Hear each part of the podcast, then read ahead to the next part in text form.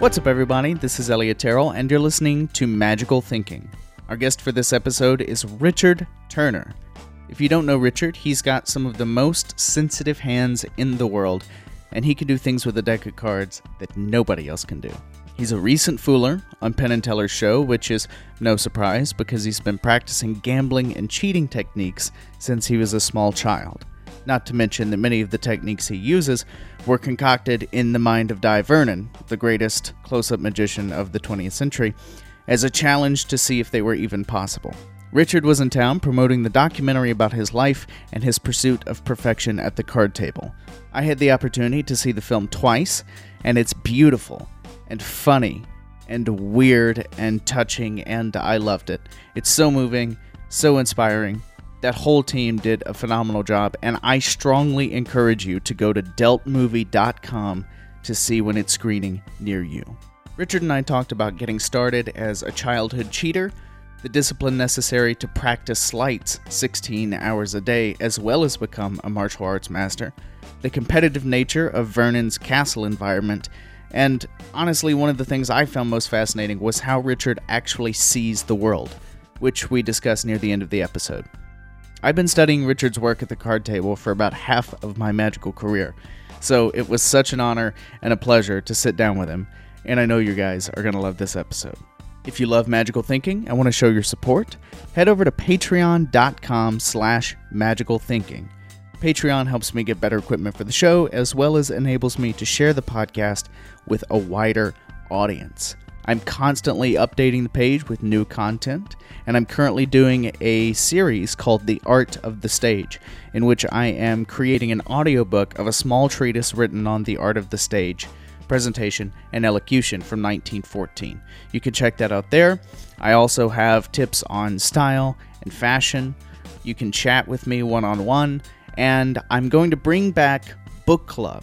A lot of people suggested that I bring back Scotch and Books or Dan and Dave's Book Club on YouTube, but I think that would be a wonderful addition to the Patreon. So if you were into that and you're excited about that, head over to patreon.com. That's patreon.com/magicalthinking to support the show. Of course, if you haven't already, follow us on Instagram and Facebook by searching Magical Thinking Podcast and Art of Magic. Join our newsletter at artofmagic.com, and if you want to learn magic or become a better magician, check out the Ambassador Program on Art of Magic. You'll get exclusive access to material that's never been released or is long out of print, and you'll also be able to message our team of experts directly. If you ever need some guidance or inspiration, we'll be there to help. Get into the episode and let me know what you think by emailing podcast@artofmagic.com. If you have any questions, email them to me and I'll respond in a voice message like this for everyone to hear. I'll put that up on Patreon and you can find it there. Anyway, get into Richard Turner's episode. It is phenomenal. It was such a pleasure. He's got a lot of beautiful things to say. I know you're going to love it. Richard Turner, enjoy. Well, yeah, we're going to... Okay, we're gonna start now. Go play. Oh, no. Well, yeah. So traditionally, I just hit recording and we just go. So and we just yak away. Yeah. There's no intro or anything like that. Okay. But this is sort of the intro that people are gonna hear and know about because it's already happening. Okay. But yeah, so I just, if you don't mind, if you would repeat what you were just talking about doing, you know, crazy amount of shows. Oh, okay. Tell me when. No, right. We're going. We're live. In it. Are we live, Elliott? We are live. Well, I'm Richard Turner, and you are Elliott. That's correct. That way, we both know who each are. We can address each other with those particular titles. Thank you, Richard. I appreciate the introduction. That's very kind of you. Yeah. Well, yeah. I've been performing for since '72 is when I joined a theater company, and with the cards. I performed for like 27 years, 5 to 7 days a week. And then I actually had one run of 2,190 days in a row. That's performing 7 days a week for 6 years straight. And my last long run was 440 days in a row. And then I decided, well, it's time to slow down a little bit, and now I have more fun now. And I'm seems like I'm doing more than I was before. I can't even imagine working that many shows and doing that much shuffling. I know. It's a lot of shuffling. And the thing is, people say, how do you stay fresh? After doing tens of thousands of shows. And what keeps me fresh is the energy that comes from my audience. If you have a good audience, and the audience is going, what the heck? What? They're reacting, and they're showing some sort of emotion, and they have some kind of emotional connection with you. That energizes a performer, which is something I'm sure I don't have to explain to you, but I do get that question a lot. How do you sound so fresh after doing so many shows? And that's it. The excitement from the audience, that just feeds an entertainer. Over the years, how have you developed your set? I mean, what was the... Let's just hone in on the Magic Castle for a minute, and because you've been performing there for 40 years, which is amazing. How has your performance set changed over those 4 decades? It has... as the years progressed, I would learn and create more gambling-related moves, slides, and effects. And my interest, obviously, was in the gambling area, and that's what people most know me as a card mechanic, different than a card magician. Magicians obviously do the card work for the purposes of fooling, wowing, entertaining, where a card mechanic, the original and initial purpose is to take your money at the card table for illicit reasons. And but that was what I grew up with, playing cards. I was the oldest. I didn't like to lose, so I started creating ways so that I didn't lose. And giving a little backstory, it started off with a book that was read to me, Erdnase, Expert at the Card Table, S.W. Erdnase, everyone's familiar with it. And even though I didn't get all of it, and it was I didn't get the illustrations, it was enough to give me the concepts for bottom deal, second deal, stacking, and certain shifts and so on. And anyway, so then when I turned 21, that's really what changed my direction. That was because that was the year I met Dai Vernon in 1975, and he just took a liking to me, and he started challenging me. And so my show, to get to your initial question, the original question, how has it evolved? It was all related to gambling moves, slights, techniques, effects. And then as my skill sets continue to increase, I like to make my show and the effects that I do, or the demonstrations that I do, each one a little more impossible than the one before. And so I would come up with something, and I go, there's one particular thing that I do, it's one of the favorite things that I do in my show. And to give you just a quick, what the audience sees from their point of view is, I'll let them shuffle in, cut a deck of cards, choose the poker game they want to play, say 7-card stud, choose the number of players they want in the game, say they want 5, and choose which player they want to have win. And I will let them shuffle, take their cards back. They want 5 players, say 3rd position, and I will deal a pat hand in that position, and I will stop every time I go around the table and let somebody take the deck of cards and shuffle them more and take any cards out and just hand me any random stack from the deck each time. So I'm working with just whatever they give me as I'm going around and then dealing at the selected position. And sometimes when I really push the envelope, I'll even let them tell me what hand they want. Do they want a straight? Do you want a flush? Do you want 4 of a kind? Do you want a full house? What do you want? And, of course, that is really, first of all, I'm swinging without a net. That's swinging with a bunch of daggers on the ground below you. So you're going to really get shish kebabbed if you fall. And so I will do that when I have, magicians around, and I really want to push the envelope. But anyway, I came up with a series of ways of doing my moves, and then combining some other techniques in that. And I would tell Professor, what do you think about doing this and this? And I remember just distinctly sitting at the Magic Castle the left side of the bar, and he was sitting at the second stool, and I was standing next to him, and I explained it to him, and he goes, I'll use the little professor, a little fake professor accent. He goes, "Richard, you can't go now. It won't work. It won't work. Your hands can't be that sensitive, and you'll break rhythm. Your brain cannot respond that fast. It won't work. It can't be done." And I sat there, and I was depressed. I was really bummed out. For a good 10 minutes, I just stood there going, darn, he says it can't be done. And I'm getting ready to do a show in the close-up room doing it. And then all of a sudden it occurred to me, hold it, but I can do it. And I said, "Professor, come watch my show." And he comes in, and then afterwards he goes, "Richard, what the hell were you doing in there? I don't understand what the hell you were doing." I said, "Remember when you said you can't do this and this and this? Well, that's what I'm doing."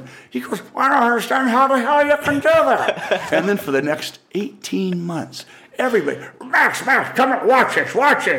You know, whoever happens to be within 10 feet of us, he would call over and say, "Shuffle the card, shuffle it. How many players you want? Where do you want to shuffle? Watch it, shuffle it again, shuffle it." And over for a good 18 months, 2 years. And finally, 2 years later, he goes, "I still don't understand how the hell you can do that." Anyway, but my point is that I will come up with ideas to take and push the envelope and make it more and more difficult.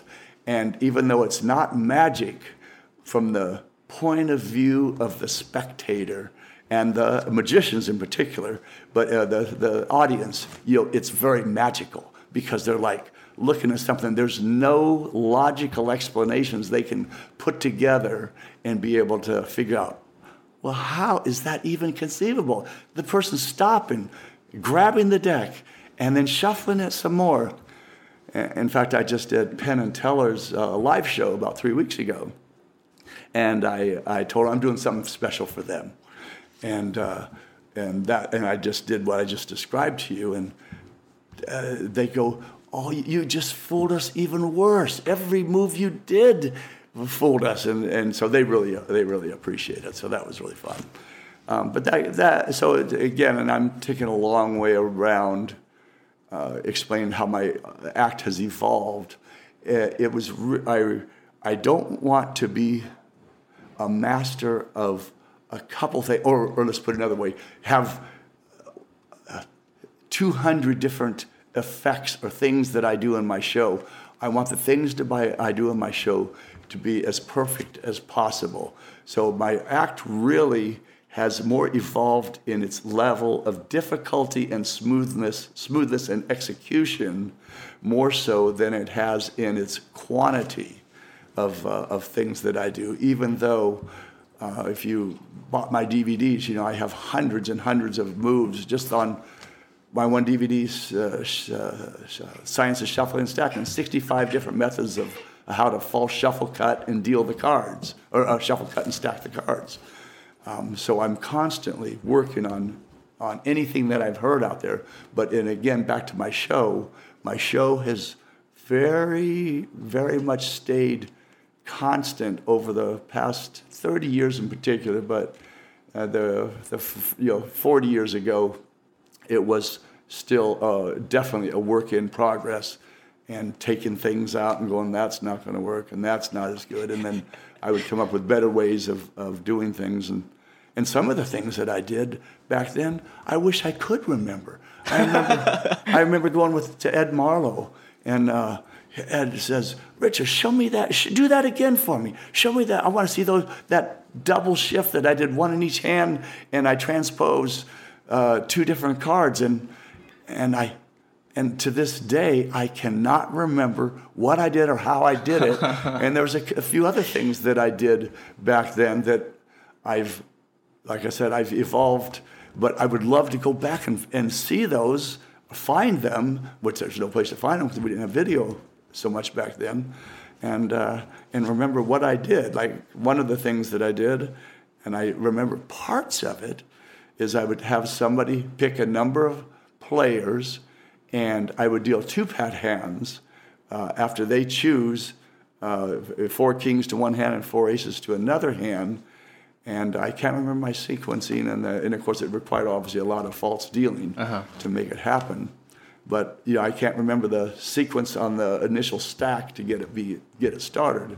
And of course the reason why that one got pushed out is because now I take it and I let them shuffle and cut and choose all the circumstances and still do the same thing. But you know, there's still things I did back in the 70s that I would like to remember what I did, but I can't remember. In fact, I don't remember 80% of what I know now. Yeah. You've forgotten more than most people will ever learn. Yeah, 80% of what I know, I have to go back to look at some of the DVDs or shows. I go, oh, I forgot all about that. How did I do that? Anyway. How often do you do that? Go back and look at your old material? Very, very, very rare. Because I'm just not one for watching things, because it just doesn't do me a whole lot of good, and it's boring as all get out. And so I very, very rarely. Okay. I'm just curious about your creative process. Do you does an idea strike you, or is it something that's honed over? How I come up with what I have is a goal. Mm-hmm. Okay. I want to get around the cut card, or I have an objective, and so I figure out how do I beat that barrier.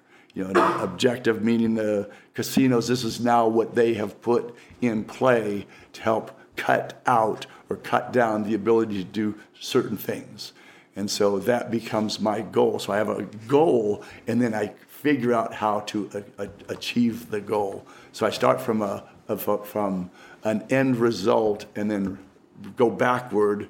And sort of I don't want to say retrofit. Well, it sounds the same as a magician who takes an effect or an impossible thing and then tries to come up with the method to achieve that apparent effect, right? Right, exactly. That's a very, very similar. So then what would be the difference then between a mechanic trying to beat that goal and a magician trying to beat that goal? Just different goals. One's related to the card table. You know, how do you get around when the deck is cut? You know, so put something that everybody understands. You know, I have 35 different methods, I think, in my shifts-offs on how to undo the cut when the deck is cut, nullifying the cut. And there's the standard ways that, you know, hops and two-hand shifts, one-hand shifts that are out there. And then I would, the Erdnase one-hand shift. You know, he had this really bizarre way of holding the deck with the ring finger underneath the deck and... the ring finger underneath the deck, and you know, it was just held in a very awkward position. Mm-hmm. I thought, that's unnatural. So then I came up with my one-hand shift, which is like this. I start and stop in the same position. You know, you see what I'm showing? I'm showing Elliott as we speak, so he can understand, versus a starting position like this, which is not a natural position. So I'm and in this position, I can just roll up my sleeves and I'm ready to deal. And the deck has been uncut. So I would analyze, how can I make that more natural and still accomplish it? Because the thing about it, one-hand shift, is you can do it with your hand completely upside down. So I've never seen that before. So I just turned my hand upside down and did a one-hand shift. A one-hand cut, of course, they'll fall out of your hand. So one-hand shift, you have complete control of the halves in whatever position you want to hold them. Now I'm doing the shift with my hand vertical, sideways. And so anyway, that I would think about how to do that. And then I would think about how to shift, if I want to shift exact number of cards. So you're like, okay, I want to shift just 5 cards. Mm-hmm. See, 1, 2, 3, 4, 5. Is that face up? Yep. So I just turned the card face up on the deck, and I then shifted from the bottom, exactly 5 cards from the bottom to the top, using that same method for that one-hand shift. And so, you know, what I did is I figured out how to, I'll just say, do the reverse of a pinky count. I do an index. I can just run my index finger up the deck and go up 10 cards, 20 cards, whatever number I want, and shift that number of cards. Mm-hmm. And, so that's what I would do, is I'd have an objective. Like right there, I'll shift 10 cards. See? 1, 2, 3, 4, 5, 6, 7. How quickly 8, can you? I don't want to get too much into method, just generally. Gotcha, yeah. But how quickly can you index count up? On certain things, I can do it from 1 to 52 in 1 second. Wow. Two seconds sometimes. You know, it depends on when you know, you've seen me do that in my show. You know, that's part of my show. So I've got it down where someone can give me any number 1 to 52, and I can get there with my different methods within 1 to 2 seconds. That's incredible. Well, so let's go back to the beginning, and when you were getting started with the cards. I'd have to imagine that, well, actually, when I was getting started, and this is true for a lot of magicians, you know, your parents, your mom in particular, or my mom in particular, got real sick of watching card tricks. How was it getting started for you? Family? Yeah, with your family. My sister Deborah, she was next in age to me. She would be my victim, if you would. And my sister Lori, she still calls it holding her hostage. She says he would hold me hostage. He would make me watch over and over and over, and I just, you know, I would get so frustrated. I don't know what you're doing, and you know, and so she still calls it holding hostage. And we used to play. How I would practice is, you know, we were very, very poor. Came from a very poor family. My dad, you know, he was a welder by trade. Then as the years went on, he became a, you know, respected engineer. But the place he worked got the things, the ideas he came up with. They got the rights to it. But anyway, we grew up in a very, very poor place. We had, in fact, the house we grew up in was so poorly constructed, it was condemned and torn down. And so we would play for M&Ms. We'd have, and the most valuable were the red, and the least valuable were the brown. Of course. And I would come up with, I would sit there and by myself, I'd play hand after hand after hand, deal them out, and it was 5-card draw poker. That is what we played back then. Okay. And sometimes 5-card stud, but it was mainly 5-card draw. And I would note that if I had one extra card in there, how many more times I won. That one card made that much difference. So that was some of the first things that I started figuring out as a little boy. How old were you? 7, 8, 9, 10, 11, all those ages. Okay. But starting about 7. Okay. And this was before Expert at the Card Table? This was before actually. Okay. That cool. came when I was 11. Mm. So. Okay. So at 7 years old, you're starting to hustle your family. Oh yeah. Oh, big time. All the time. And the thing is, I was not even discreet. A professional hustler will cheat once, twice, three times in an evening. I had to win every hand. You know, so and all my friends go, "We don't know what you're doing, but we know you're cheating somehow." And because sometimes they just get so frustrated. And my sister Deborah, you know, she said, "My brother's so good, he never loses." And so that just inspired me on. So her girlfriends would come over, cute ones. Oh, and, nice. So I had to impress them, you know. And so that just made me want to figure out more and more ways to continue to enhance this minuscule reputation I had as a little elementary school kid. And my dad, who was wonderful. Yeah, you know, he supported me all the way down the line, all the way up the line, I guess you'd say, because I got older. And I grew up hearing, "Hey, yo, cheat," because he's from the hills of Tennessee, and that's what he called, "Hey, yo, cheat." And he meant it with affection. Of course. And so that I called myself Richard Turner the Cheat for many, many years, for decades. And partly came from my father going, "Hey, yo, cheat." Go ahead. Well, and then what about your mom? How was she? She was kind of indifferent to everything, and she was just indifferent. She didn't really care one way or the other, and she just didn't want to be involved with most stuff. So she was indifferent. But your dad was a saint. Yeah, he was a saint. My sister and my brother, we all say we couldn't have had a better dad. That's amazing. Yeah, he was great. And it's so important. It was for me anyway to have a supportive group of people in my life. I'm glad, even though you were holding your sister hostage, your family seems to have Oh yeah, oh they all love it, and they love it, and they loved as the years went, and attention, and then the, you know, the, I guess you'd say reputation, or the attention that I started getting. You know, they all have loved it and followed it, and been in some ways been a part of it, even if it wasn't actually there. But you know, it was their brother, their whatever, and so yeah, they were very supportive and very fun. And then when did you get into martial arts? I started martial arts March 5th, 1971. I was 16 and a half years old, and I had, you know, rebelled over the years before. I guess we may as well bring up the subject. Obviously, most people know I don't see, and I started losing my sight at 9. My sister Lori and I, we both got scarlet fever. She was 5 and I was 9, and we don't know if that's the cause, because people that get scarlet fever, they'll lose their hearing, or they might lose their brain.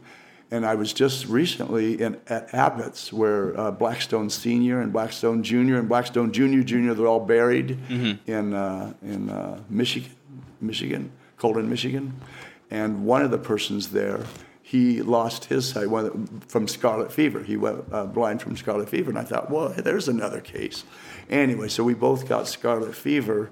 And for me, it was like, as it was for my sister, I'm watching on the chalkboard. I'm in 4th grade, and the teacher's writing figures on the board, and everything just was a fuzz. And what the heck? And I thought it was my imagination at first, and I just, all of a sudden, it was like someone took the chalk, what do you call those, erasers, and just kind of smeared the chalk around. It was just a mess. And then I looked at my book, and all of a sudden, I'm looking at my fractions in my book, and they're just a blurring one. Then I said, Mrs. Gaston, I can't see. If something's wrong, I'm having trouble seeing. So she sent me to the nurse, and the nurse thought I was just looking for an excuse to get out of class at first. And you seem like the type. Actually, at that time, I was too afraid to. Oh, okay. But not saying that if I could figure out a way of getting out of it, I would do it. But because there was a time when back in 1st grade, I'm backing up, another story. We have plenty of time, so you guys listening, roll with the punches here. 1st grade, my next door neighbor, Debbie Harris, we had this big mountain of sand, and there was this gushy stuff in there. I thought, oh, this is what they make clay out of. I'll turn and give this to my teacher, and she'll give me some clay for it. Not realizing it was cat crap. It was cat poop, so I took all of it that I could gather, and her dad was trying to get it to my head. That's not clay. You know, that's not cat crap. And I didn't know what he was talking about. And so I emptied out my lunch, took my pile of cat crap, put it in my lunch pail, went to school, and then standing right across from me in line was Diane Woodward. And I hated her because she wore one of those Margaret dresses like on Dennis the Menace. Margaret had this dress, looked like an umbrella, just went straight out to the side. And it for some reason, it just bugged the heck out of me. And I thought, what's better, clay or nailing Diane Woodward? So I took all my crap out of my thing, and I heaved it at her and just plastered her full of cat crap. And then, of course, that one I got sent to the office for. And now we're jumping back ahead. We're continuing on with the story, which was in 4th grade. And the nurse says, Ricky, they call me Ricky, what direction is the E point? Back then they just had E's. They didn't have a chart with letters. It was just E, which direction is the E point? And she started somewhere on the bottom, and I couldn't see. And then she kept going up and up and up, till she was like the third or fourth row from the top.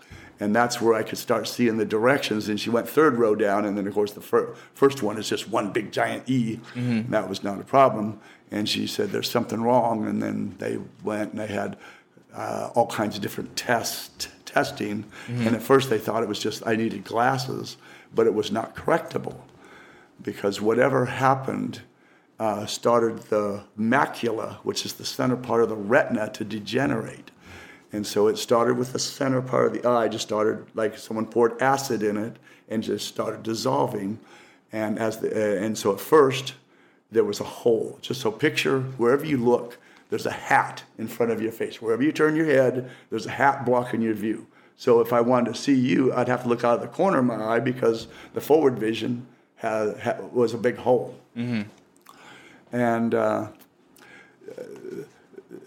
then the rest of the vision around it, the blood vessels started popping, they have some medical way of explaining it, but the blood Sure. vessels that fed blood to the retina were not getting the blood there, so the rest of the retina started going bad. There was no center vision, but the other part dropped in its acuity really quick from 20/20 was his normal vision, to by about 2 years later to 20/400, and 2200 is what's considered legally blind. Wow! And so it was now like 2400, and so I that stuck with me for a number of years, 2400, 2450, and then it slowly would continue to degenerate. Now here we go, audience. We're now trying to figure out what does this 63-year-old brain trying to tie together from an original question from Elliott that now I don't remember, but I had to start this to bring ourselves to the point that he asked me 5 minutes ago. So since we have time, what was the original question? Because this evolved into something else. Martial arts. Martial arts. Bingo. Is this guy good or what? How did you remember that? I have a notepad in front of me. Cheating. I'm cheating. He has crib notes. Okay. That sounds like the pot calling the kettle black. Yes. Yeah. That's exactly what it is. But this is not a black kettle. What color am I? I'm blue. You are blue. Okay. I think that's what my wife said. Yeah. Not enough oxygen, so that's why I'm blue. Anyway, so... I'm giving a lot of background here, I know. Anyway, I was shipped off to a school that had what's called a VH room. VH stood for visually handicapped. Nowadays, it's visually impaired. That's politically correct. Back then, it was visually handicapped. Mm-hmm. And that is not politically correct today. And I hated that word handicapped. And, because I just didn't like it. And the guy that ran the VH department was a guy named Ed Bryan. Wonderful man. We stayed friends for 45 years till his death about 4 years ago, and he came to the castle every week. I was there for almost 35 years. Wow! And he was an attorney, and he gave up law practice, or he used his law practice for the betterment of those that were visually impaired. And he's the one that taught me critical thinking, puzzles. He had all these three-dimensional puzzles. And he was also an amateur magician, and he did, turned stack of nickels and dimes, cut and restored string and things like that. So he continued to foster that fascination with magic and in my case, the gambling, mm-hmm. The fooling people, in other words. And then he had an assistant named Mrs. Smith, who at that time I thought must be, not a day over 150, but not a day under 150 either. And she was just miniature pile of wrinkles, nice as all get out. But, a kid's point of view, she could have been, well, she probably was maybe around 70 or 80. I have no idea. She had this big old 7-inch reel-to-reel tape recorder that she didn't use anymore. And, 7-inch, that means each reel was 7-inch. So it weighed probably half as much as I did at the time, if not more. And she's the one that, I recorded parts of Expert at the Card Table. How did she get a hold of that book? Nickel at a garage sale. Oh. She thought it was just a magic book on cards. She didn't know she was teaching an elementary school kid how to cheat at cards. And then she let me borrow it, and I had it for quite some time, for months. And I would, at night, the headphones back then, we didn't have padded headphones like we do today. Yeah. They were solid. Well, it was a metal, just one big hunk. And I would listen to this stuff while I laid in bed to get it into my head. And anyway, that's kind of a little side story. But the kids, the normal kids at the school, mm-hmm. You know, they always kind of teased us in the VH department. My friend Ruben Corral, he was like 3 years older than me, but we were in the same grade because he was from Mexico. And so he started school late because they didn't have facilities for the visually impaired in Mexico. And he was my bud, and, you know, and he was literally twice my size because I was a little runt. And he would tell you that, you know, we'd be out in the middle of the field, and I'd say, Ruben, take a card. We're in the back of the class. We hated music, and so I'm sitting there playing cards with them, doing different card tricks and stuff, and that was kind of in a sense of an empowerment. But at the same time, the other kids would go, hey, Magoo, how many fingers am I holding up? And they always had to flip the bird in front of your face, and that was just the common thing. They all, not everybody, but a lot of kids would do that. They just, I don't know why they think that's so cool. And they even do that today. You know, some little kid will come up and they have to, how many fingers am I holding up? Anyway, and that just ticked me off because when I was backing up, 5 years old, I was very artistically inclined. Mm-hmm. And I actually did a picture from a National Geographic scene underwater, and it was in a finger painting class. And the teachers, you know, the bass and the coral and the seaweed and a big shark and jellyfish and some angelfish, and I did all this on this with finger painting as a 5-year-old. And everyone else, they're just smearing their things, getting it all over the table and faces. And, and the teacher goes, you know, she had an assistant, come here, look what little Ricky did, you know, and. You know, they were just all impressed. And then in first grade, I was the best artist. Second, third, fourth grade, then, you know, then all of a sudden the vision started going south, and I'm not able. I'm losing my ability to paint. And then it was when I was. And then the fifth grade year, because they had no facilities, I really did nothing but art, crafts, and spelling. That's really all I did for the entire my fifth grade year. I didn't have to do the math and the history and all the other stuff. I just do things. And then obviously the next year I was sent off to the school, like I said, where they had the VH room and had facilities. But then I get there and nobody knows me there. And of course my identity at that time came from my artistic talents. Mm-hmm. The card stuff, that was all behind the scenes. You know, that was covert. The artistry, you know, my family, my parents, both my mom and dad were very proud of my ability to go paint beautiful sailboats and farm scenes and just the different things I did at that time.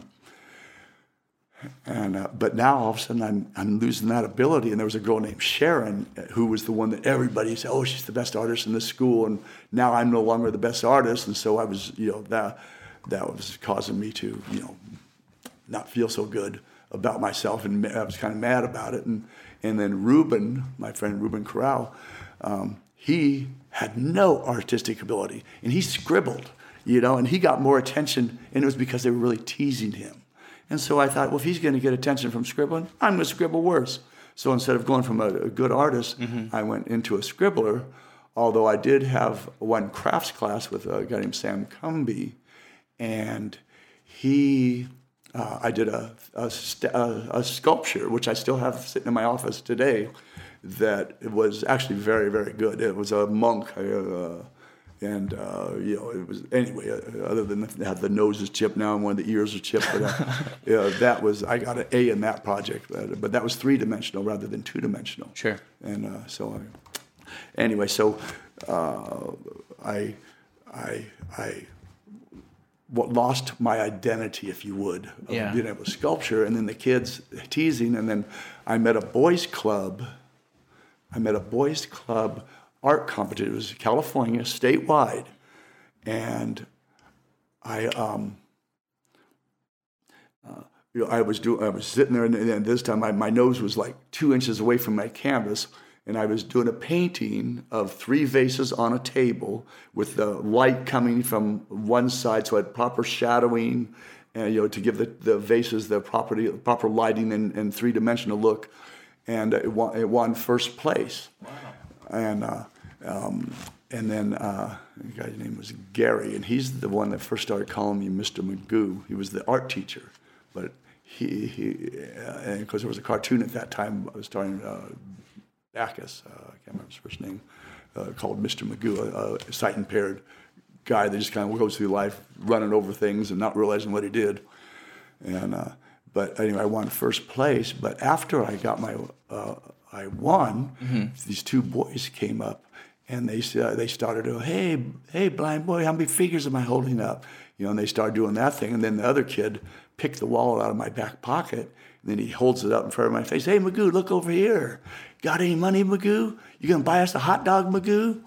And then I tried grabbing for my wallet, and as soon as I grabbed for it, he threw it over my head behind me, where his friend was behind me waiting for it. Mm-hmm. And then I turned back around, and they went back and forth, so I couldn't get it.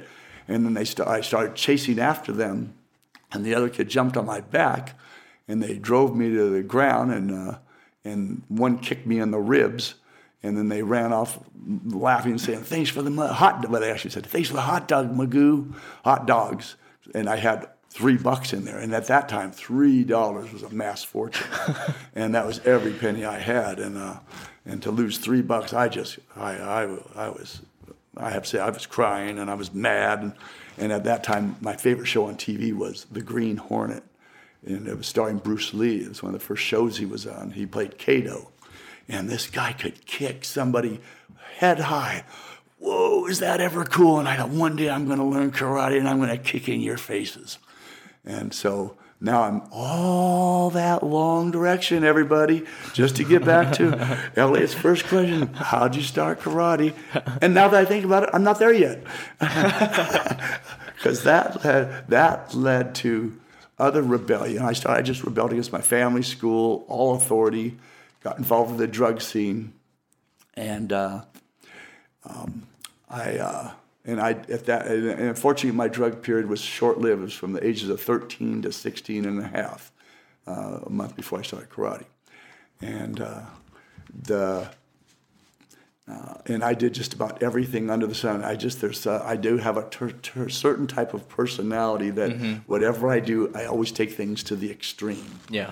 And my drug dealing partner was a guy named Doug Ferguson. Mm-hmm. And he would compel me and almost intimidate and push me into playing cards with other drug dealers, either try to trick them. I had some different tricks that I would do to, it was like circus cons, to get their money or to play hands of poker. And or sometimes it was a gin rummy and some other games and get their money. And Doug himself ended up dying of hepatitis from dirty needles. Mm-hmm. And then 24 of my other friends over the years died from accident, suicide, hepatitis, like I said, overdose, and murder. And then one day, Doug and our supplier named BT thought I cheated him, and I had not cheated him. And so they decided they're going to kill me with a hot shot. They mixed up rum. They got us a big old spoon, and you bend it so it lays flat on the table. You bend the handle so the thing lays flat. Otherwise, the stuff will fall out. Yeah. And they took rum out of the cupboard. They mixed in coffee, cocoa, and heroin, and they mixed it all up. And BT had made back then. We didn't have needles. Mm-hmm. They didn't have this needle giveaway program. We had to make our own what we called kits. And what we would do is we'd take an eyedropper, and then those bowls of fruit that you would, they have the plastic fruit, they'd have the oranges and bananas, and the grapes were made out of rubber, and you got to make sure you get the soft rubber, because then you take that rubber grape, and then we would push it on the end of an eyedropper, and then you'd use thread to make sure to have it secure, and then you'd find a point, was what we called it back then, a needle. And you would secure it on, and once again, you'd secure it on with some thread. And Tom, Big T, BT, had made this extra large eyedropper, so it was bigger than normal. And they, like I said, they cooked up this concoction. They tied me off, put a belt around my left arm, and shot it into my veins. And when that heroin cocktail hit my heart, I started going into convulsions. I was literally gasping for air. I was you know, of course, I grew up with asthma, so I was literally gasping, and my body went into convulsions, and I was like a worm on a hot plate. I was literally just bouncing off the floor. Wow. And then right then, BT's girlfriend, Lainey, comes home, and it was actually her apartment that we were in. And she's banging on the door. He had it locked. And she says, "Tommy, let me in. And he goes, "She can't see this. Get him out of here." And so they each grabbed me by the ankle and dragged me across the apartment to the back bedroom window, where they opened up the window. They both hefted me out and threw me out the window, and I crashed the concrete down below, and they left me there to die. And when I came to, I slowly crawled to the apartment complex laundry room, and I'm propped up against a washing machine. And this guy comes in. I don't know who he was. All I hear is a voice saying, he put in my lap a little, one of those little cardboard fold-out things you get from a fast food that you put a hamburger in, and fry and Coke in, and had a hamburger and a soda in there. And he said, "Eat." And he said, "The only way you can get free from drugs is with God." And I said, "I've got to quit, or I'm going to end up dead, like so many others." And so I just resolved, I'm going to quit, and especially after they just tried killing me. Yeah. And the next morning, after I resolved I was going to quit, I get a call from one of our friends, the one I played cards with and would just totally fascinate her with how I always won. And her name was Linda Hahn. She's now dead now, too, from too much abuse. And she said, "Hey, little Rick, The Fantastic Voyage is on tonight." It was a movie about they miniaturize a submarine thing, and they send these people into this guy's body to go try to fix something in his heart. And "The Fantastic Voyage is on tonight. Let's get some angel dust and watch it together." And she said, "Stop at Wales Park and see if there's anybody dealing dust there." So I went up to these three people and asked if they had any dust, and they said they had something better. And I said, "What's that?" And they said, "A personal relationship with the creator of everything you see." And I said, "You're just the people I want to talk to, and tell them what you know." And the next thing they had me in church. And so I kind of have five mentors. And the first was the pastor, Jimmy Johnson. Mm-hmm. And the next one, now he finally gets to the question and the point. Karate. 3 weeks later, this happened on February 13th, 1971, day before Valentine's Day. So 3 weeks later, as I said earlier, March 5th, Friday, same year, about 3 weeks later, I go to meet my karate instructor, John Murphy.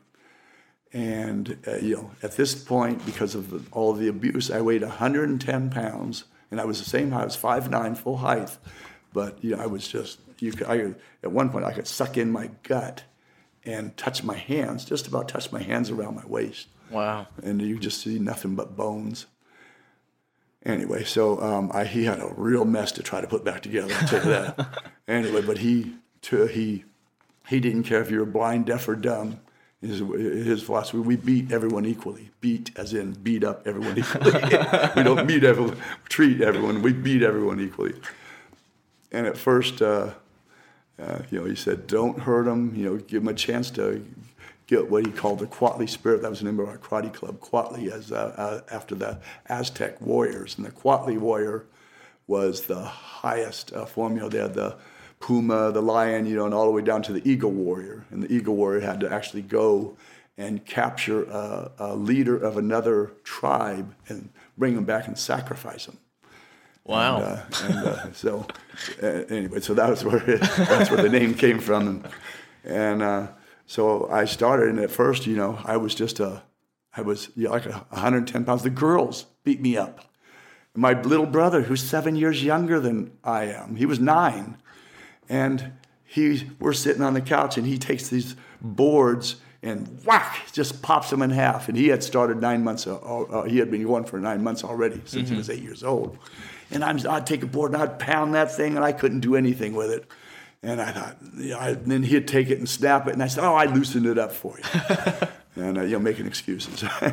And so, but Murphy took me, and he first he said, okay, he started me doing the regular exercises and stretching and so on, and the kicks and punches, and I wasn't putting on any weight, and I was still having the old ladies sweep me off my feet and getting the best of me. And so he says, you need to put some weight on. I want you to start taking vitamins. Okay, so I start taking vitamins every day. And you need to start taking protein shakes. I start protein shakes. He said, you need muscle. You need to get some muscle on your body. He said, start working out. And so I started a guy named Gene Fisher's gym. He was a world record holder in the curl. He could curl 226 pounds. That was unrecorded. His recorded record was 221 pounds, unrecorded 226 pounds in his weight division. And he was the classic everyman Dai guy. I mean, he was just built like a Greek god, looked like a Greek god, and just a great guy. And at that time, he charged me $9 a month to work out there. And but he, over the years, pushed me to the point where I could do 500 push-ups in 12 minutes, 9 seconds. I got to the point where I could do 340 on the bench press. That was full 2 times my weight at the time. And I could curl and military more than my own body weight. And there's very few weightlifters that can curl their own weight. There's people that can press more than their weight, but there's a few that can curl their weight. And then I could also do the splits across 2 chairs and touch my head to the floor. So anyway, so I started between those two, Murphy and Fisher, putting my body back together, and because I was obsessive in whatever I happened to step into next. In that case, it was, you know, what I was just talking about, karate and training, weight training. I just went all in. And then the next year, I joined a theater company. Oh, wow. Called the Lambs Players in 1972. And the director was an old TV and movie actor from the 1950s and early 60s. He had his own television shows, Life with Fathers and Father Knows Best. He died just about every Western made, from Bonanza to De Maverick, and he'd be the bad guy comes into town. But he was one of the classic, handsome guy, wonderful man. Still, he's 85 years now and lives outside of Las Vegas. I just visited him earlier this year. But a dear friend, wonderful man. But I was with that theater company from 72 to 78, and he's the one that really taught me how to play the part of a sighted person. Now we're evolving here, folks. We're going from karate to another thing's going on at the same time, but they interconnect. Because Murphy, he laid the foundation for me to believe that no matter what your situation is, you can bulldoze your way through it. You can fight your way through it.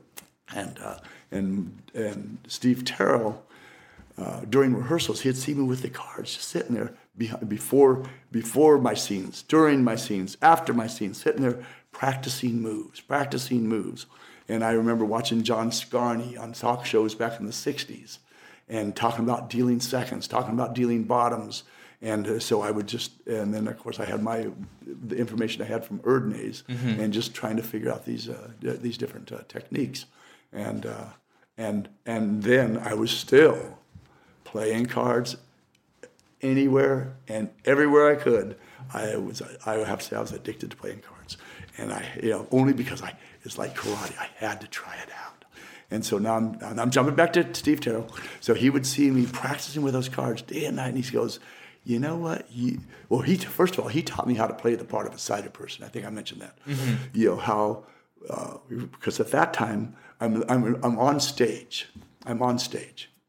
And we're rehearsing a scene, and the two characters that I'm interacting with, yeah. I'm looking at them like this. For those that are listening, you can't see through the radio or through whatever. I'm looking off at an angle at Elliott, because at that time I only had peripheral vision. But on stage, from the audience point of view, Steve said, it doesn't look right, Rick. You know, you got to look at the character, the actor that you're talking to. So I'm supposed to be talking to you, and I'm looking off like this. That just doesn't work on stage.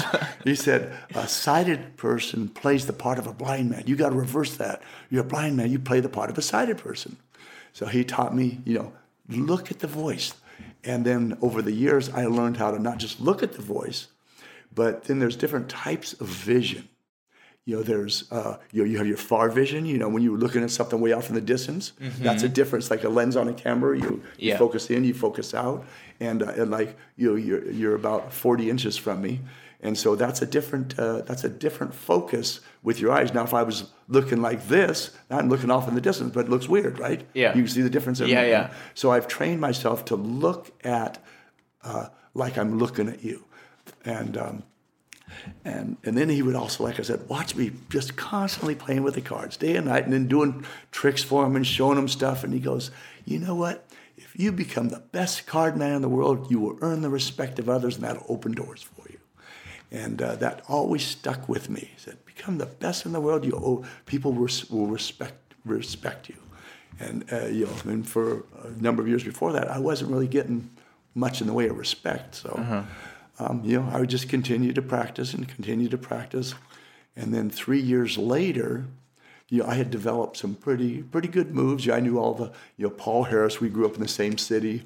And in fact, we're only a month apart in age. And he's an amazing genius. I mean, everyone knows Paul Harris. Yeah. And, he's just a creative genius.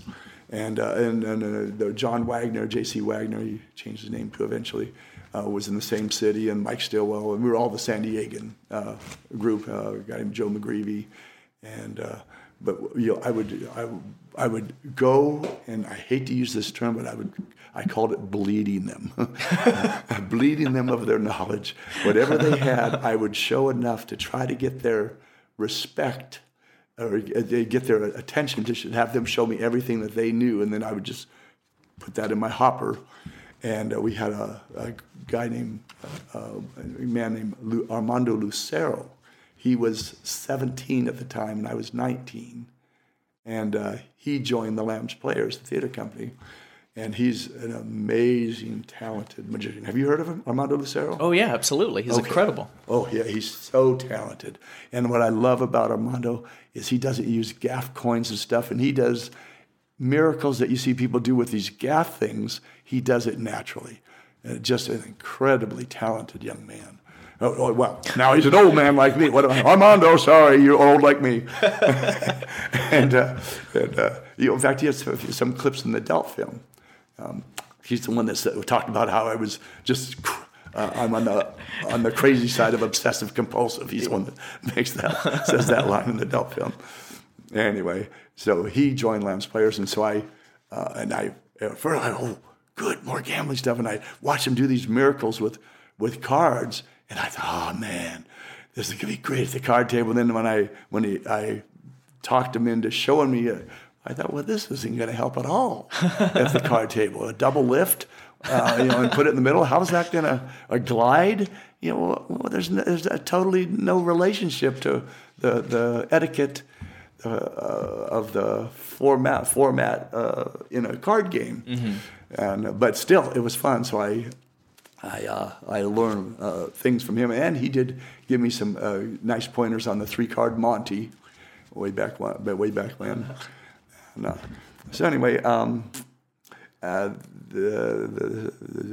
so then I'm working with Bob Yerkes, Yerkes. Somebody just misquoted me in a magazine, said I was the stunt coordinator for Wonder Woman show. No, Bob Yerkes was the stunt coordinator. I was his gopher. I lived with him. He lived in Northridge, California, off of White Oak and Roscoe Boulevard. Since you live here, you might know what I'm talking about. That's I do not.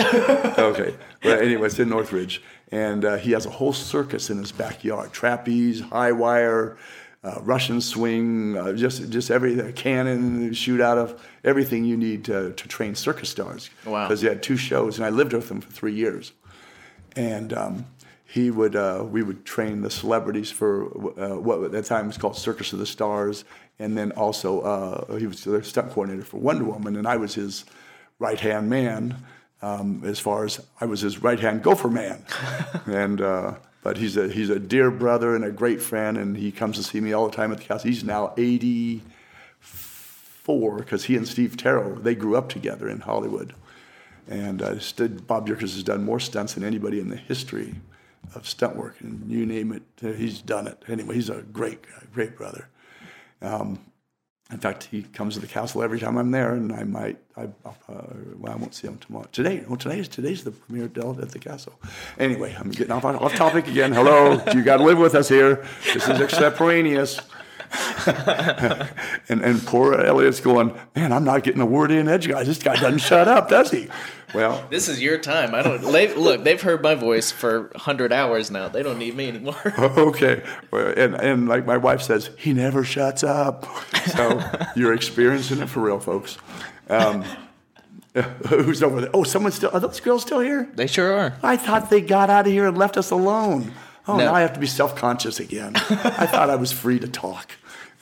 You are. Get out, ladies. No, just kidding. But what was it? I got off on a tangent, but it had a real...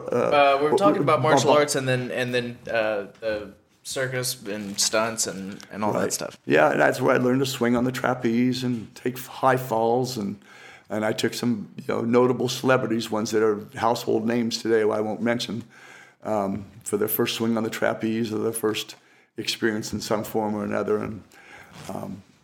But Bob Yerkes, he was another example of a man that you can't take down. I mean, he fighting Charles Bronson and breaks his leg for real and keeps on going. I was with him when he did super stunts where Dar Robinson jumps out of one airplane into another airplane. And part of that show, Bobby is swinging from the trapeze, the catcher, and he can hardly walk because of the injuries he suffered. And yet he gets out on there, and you cannot tell that he was in total agony. So between he and Murphy and Fisher, they just taught me, hey, suck it up. You get hit? Oh, that felt good. I'm going to give you one back. You just don't let it. You don't let it take you down. Yeah, it's mind over matter at that point. Yeah, that was what Murphy would say. I don't mind, and you don't matter. Bam, knock them out. That's amazing. Well, how do you build that discipline? Like, where do you start? If you're not naturally inclined to that sort of thing, what I tell people is one house at a time. I've been working out I have this down to let's see, 30, 40, we're in 2017, 11, 46 years,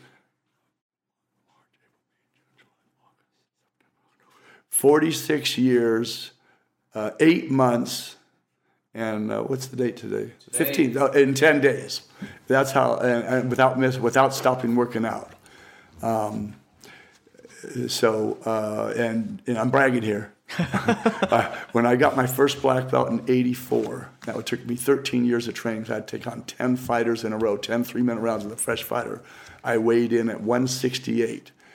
Last week when I weighed myself, I weighed 168 and 2 ounces. So there's 2 ounces difference from a 33-year period. And but that just comes from discipline. But back to what your question is, how do you start? Yeah. I tell people one house at a time. In other words, get out and walk the length of 3 houses and come back. The next day, walk the length of 4 houses and come back. Make it so easy you can't talk yourself out of it. And then eventually, discipline breeds discipline. That's something I've always said. Discipline breeds discipline. The more you do it, the better you can do it, and the more you can do it. So then, all of a sudden, now you're walking around the block. Now jog the length of one house, walk. Jog one house, walk. And before you know it, those endorphins start kicking in, and you start becoming addicted. And I don't mean that in a negative way. You become your body enjoys and craves the adrenaline that God put in us, Those are the things that your brain excretes, and it causes pleasure. And then from there, the next thing you know, you're running marathons. So I just say, may take it one step at a time. So it's so easy, you can't talk yourself out of it. And then, like I said, then that discipline breeds more discipline, and then it's you can't. It's not a matter of you can't start. It's a matter of you get to the point where you can't stop. Someone has to stop you.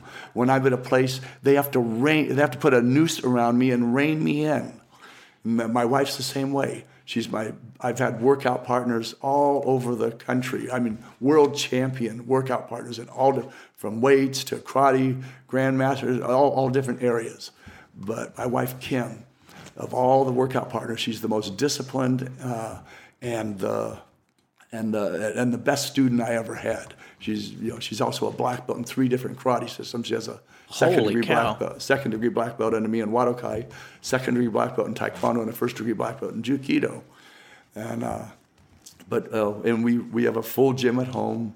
Everything you'd find in a real nice hotel gym and a pool, jacuzzi, and so we have no excuse for not working out. So I say, want to make a date upstairs? That means we're going upstairs to work out. A date downstairs, upstairs and downstairs, that's really fun day. but a date upstairs, that means we're working out. She goes, oh, I was hoping you were going to ask. And we say that every day. So we work out 5 to 7 days a week as an average. Wow. And I don't know if that answered any question or what we were talking about. Oh, your question was, how do you get started? Yeah. Anyway, that's what I tell people when we're talking about the physical things. And physical things will help you you can apply it to other areas. It helps my discipline with my cards. Once you develop that discipline habit, and I think physical activity is a really good start, because you want a good running car, an old Volkswagen from 1955 where the bumpers are dragging on the floor, on the ground, and it's rusted all the way through. That thing's not going to hang in there if you have a 2017 Ferrari. You want a Ferrari, and so you want to build up you'll have a strong, healthy body, because that then, like I said, then you can adapt it to in the other areas. And from my other area was, of course, the cards and the 2 others, martial arts. But that one discipline, if you can be disciplined in this area, it's not so far-fetched to be disciplined in other areas. And I do the same thing with cards, except for with cards, I approached it from a different point of view. Instead of starting at the easiest thing, I started with the hardest thing, because there were magicians back then that I call them thieves. They would see somebody's trick, they would steal it, and the next day they're putting it in their show. Mm-hmm. I didn't want that. And so I started working out with the middle deal. I was already doing seconds and bottoms, and then in my probably late teens, early 20s, I started with trying to figure out ways of doing the middle. And mind you, they were horrible back then. I'm not going to pretend they were. Larry Jennings, he was one of my peers at the time. That's he had no appreciation for what I did then. And, why not? Because it was bad. Oh. But it was the start. It was. I have no appreciation for it. But it was a start. I wanted to be able to do those moves. So you start working, and of course, really, my last mentor, of course, was Dai Vernon, mm-hmm. and that was 3 years after I started karate. I was living with Bob Yerkes. And on doing the Circus of Stars, Wonder Woman. Well, that was that time, Circus of Stars, and other other shows for others, mm-hmm. other TV shows that he would do, and we'd have the actors and the stunt doubles come in, and we'd train them for whatever it was that they were getting ready to do. Like Wonder Woman's getting ready to, she's up in a tree, and then she jumps down to the ground, and it looks like she's 15 feet up, jumping down to the ground, but actually they do it the other way around. You're on the ground. It looks like she's on the ground. She jumps up into a tree to hide. But actually what they do is they start in the tree and they jump down. And when they do it, then they just run that footage backwards. So it looks like she would just hop herself up 10 feet up on a tree limb or whatever. Anyway, tangents. I'm full of tangents. Enjoy.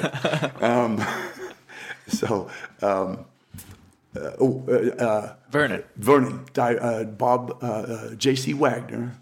Sadly, he died about 4 years ago of kidney failure, too much drinking, unfortunately.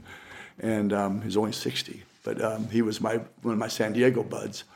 And he told Vernon about, that this kid can do seconds and bottoms. And I just turned 21. And like I said, I was working with Bob Yerkes and living with him. And so he's going to meet with me meet me at the Magic Castle to meet Vernon. And of course, I've never been to the castle yet either. And for those that don't know what the Magic Castle is, it's what the Grand Ole Opry is to country music. The Magic Castle is to magic. It's like the Mecca where they have the AMA Awards, Academy of Magical Arts Awards, like the Country Music Awards. It's where magicians all around the world come and like to perform. Very upscale. It's a beautiful 27,000 square foot Victorian mansion that has all different showrooms throughout, and it's only by invitation to get in. Very, very fun place. One of the most fun venues to perform in. Anyway, so I knew all about the castle, and of course I wasn't old enough to get in now until 75. And John Wagner calls me up the night before and says, "Oh, by the way, you have to have a suit to get in the Magic Castle." A suit? A suit? You mean you're talking like a tie? A coat? At that time, I couldn't afford a suit. I was getting paid $4 an hour from Bob Yerkes, and that was when on a good day. And then of course I had my gambling stash because I was always playing cards with people. So I always had my gambling stash totally separate from any living expenses. I always had from 1 points of just stacks of ones, fives, quarters. $20 bills to years down the line, cigar boxes crammed with $100 bills. So anyway, I had about $70 or $80 on me, and my gambling stash. So I get a ride down to the Northridge Shopping Center, and I went into this men's clothing store, and I put my cards on the rack. One of those circular racks with a little glass top table, and then the coats circle the rack. And I start going through the coats, just thumbing through it, and I pull out this tan corduroy piece of crap, which I still have today, size 38 regular at that time. And I pull it out, and the sales guy comes up to me and says, "I'll get you high card for that coat." And my eyes lit up, and I thought, "This is my lucky day." I said, "Okay." And he backs off. He goes, No, I'm just kidding. I said, "Tell you what." I said, "Let's go. Come over to your checkout counter. I'm going to give you a chance to earn some money." And I took out two jokers and a queen. And I said, "If you follow that queen, I'll just move these three cards around. If you follow it, I'll pay double for the coat. You keep the difference." And he goes, "Really?" I said, "Really." And I said, "But if you lose, you give me the coat for free." He says, "Oh, okay." So I throw the cards, and darn, he missed. Must have done something sneaky when I threw those cards. I said, "Tell you what, I'll bet you the coat against a pair of pants, cheapo corduroy pair of pants." And he goes, "Okay." And he loses again. I said, "All right, I suspect that this is probably going to come out of your pocket. And I'll give you one more chance to get your coat and pants back. I'll bet the coat and pants against a shirt and a tie." And he said, "Okay, but this is the last one." And so anyway, he lost again. I don't know how that happened. Maybe it's because I threw the top card instead of the bottom card. I don't know. And all those magicians, you know what I just said. So I walked out of it with a brand new suit. Didn't pay a dime. And of course, I did have the shoes I had. Oh God, they were. I don't even know how to describe them. They weren't tennis shoes. They were something, but they were raggedy, And but they got me. They didn't notice my shoes when I went in, so I got through the door, went up to the at that time the Magic Castle Library was on the fourth floor of the castle where the offices are now. Mm-hmm. And so I go in there, and it was John Wagner. He met me, and we walked in there, and Vernon was sitting at one table with a deck of cards in his hand, and another circular table off to the right in the back was a guy named Tony Giorgio, who was an actor and in the 40s and 50s was a bust-out man. You know, he was one of the top card handlers in the world, card mechanics in the world. And he's best known for his appearance in the movie Godfather. He played Bruno. He was Bruno Tattaglia's toughest henchman, Vito Corleone's toughest henchman, named Bruno Tattaglia in the film Bruno Tattaglia. But his name was Tony Giorgio. Anyway, so I start showing. First, I tried showing a few of my tricks that I came up with, and John Wagner said, "Don't show him some of your deals." So I show him some of my deals, and and I'm dealing seconds, and my left hand's just swinging all over the place, and Giorgio's yelling, "Won't get the money! Won't get the money!" And then Vernon goes, "I don't care how fine the brief is. When you move your hand like that, it's not natural. It's not natural. It's not. It's no good." And so I was getting negative feedback from both of them. And then Vernon literally grabbed my left hand and said, "Now start dealing." And then I showed him one of my stud seconds, mm-hmm. Which is one that I started back then. And it's one of the first ones I come up with, and I still do it today.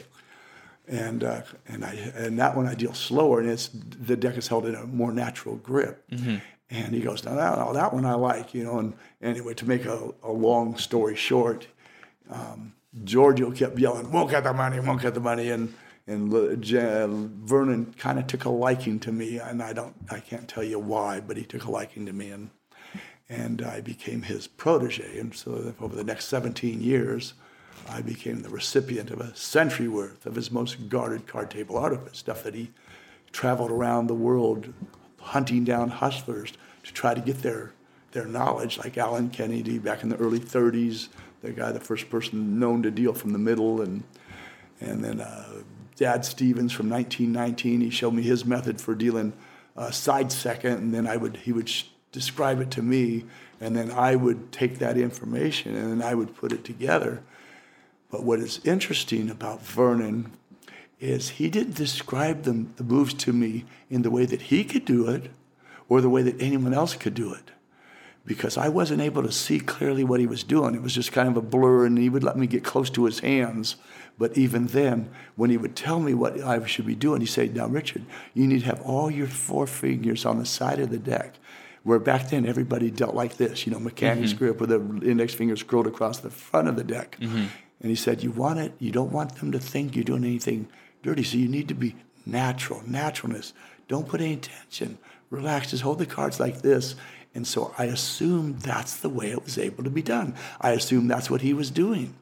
And then I would spend thousands of hours figuring out how to deal like the second here, yeah. With the fingers on the side and not going, all these different points. Exactly. And then and he would go, and then I'd show it to him, and he goes, "That's it." And he saw me just obsessed with whatever he would give me as a challenge. Then the next time he saw me, I was able to do it and do it in a way that he was not able to do it, nor did he know others that could do it that way. And that's one of the reasons why all my work looks different than just about every other card handler you'll see, because they grew up with a certain blueprint that they work from. Mm-hmm. I work from Vernon's imagination, and because it was his imagination, and I took it and my own imagination based on what I thought he was telling me. That's how I created so much of my work, and then I just kept pushing the envelope. But he was just an absolute amazing man. I mean, talent. And and the funny thing about Vernon is he never showed you anything above your pay grade. I'll just put it like that. In other words, if you're showing him a double lift that you do, he'll show you 24 ways of doing it better. Then you say, "Well, Vernon, show me your second deal." And if you couldn't deal second, he would just set the deck down and wouldn't show you anything further. He would never tip or show you something above your skill set at that time. So he brought your skill set up, but he would not, especially when it came to the gambling, where he would never, he would very, very rarely tip it. There was a very small circle of people that that we all got together and went over those moves. And at the same time that I mentioned Tony Giorgio, he was my nemesis for like 35 years. He, you know, because from 75 to 80, you know, I was no threat to him. A punk kid, you know, he's twice my age. Same with Larry Jennings, he's twice my age. And I, you know, and Jennings thought he was going to be the new professor when Professor passed away. He's going to take that seat and but then because I literally practiced. My average practice day was 14 hours. Mm-hmm. A low day was 10 hours. That's when I had extra training that I was doing because of preparing for a fight or something. And there were days that I'd get up at 6 in the morning and I wouldn't go to bed till 3 at night. And that would be a 20-hour practice day because I'd get up and I'd start practicing with the cards. And the only time I would put them down was if I showered, which I had waterproof cards too. There. Or I go in the ocean, I had waterproof cards there too. Another. But I just had the cards working constantly in my hands, and I'm not fooling with them. I'm never fooling with them. Always practicing moves. As we're sitting here, I'm doing strip outs. You know, I'm never just fiddling with them. People will hear. He said, "Oh, they always hear this sound." That's only because that's the one thing that I'm doing where it's noisy. You know, I'm doing a one-hand strip out, mm-hmm. you know, and because it makes noise, people think that that's what I'm practicing, but they never hear when I'm practicing the deals and stuff because that's very quiet. Mm-hmm. But anyway, Jennings thought he was going to be Vernon. Yeah, exactly, and so and Giorgio. So, like I said, for the first 5 years, I was no threat. And then all of a sudden my skills, as Vernon put it, were exponentially multiplying in my abilities, I guess you would say. And now all of a sudden they're not able to do the things in the ways that I was doing them. And now all of a sudden there was this controversy, or controversy is not the right word, jealousy, aggravation. Larry would always say, "Yeah, it's all right, but Charlie Miller can do that. Charlie Miller can do that." He was always Charlie. Who's this Charlie Miller? That's all. That's a good deal. But Charlie Miller can do better. And so that was Jennings, his default line that he had always used whenever I'd do something. And Vernon would say that you can't do that, Larry. And one time, I hate to say this. One time I'm performing in the parlor. Even though I'm doing a close-up show in the parlor back then, they let me do a close-up show in the parlor.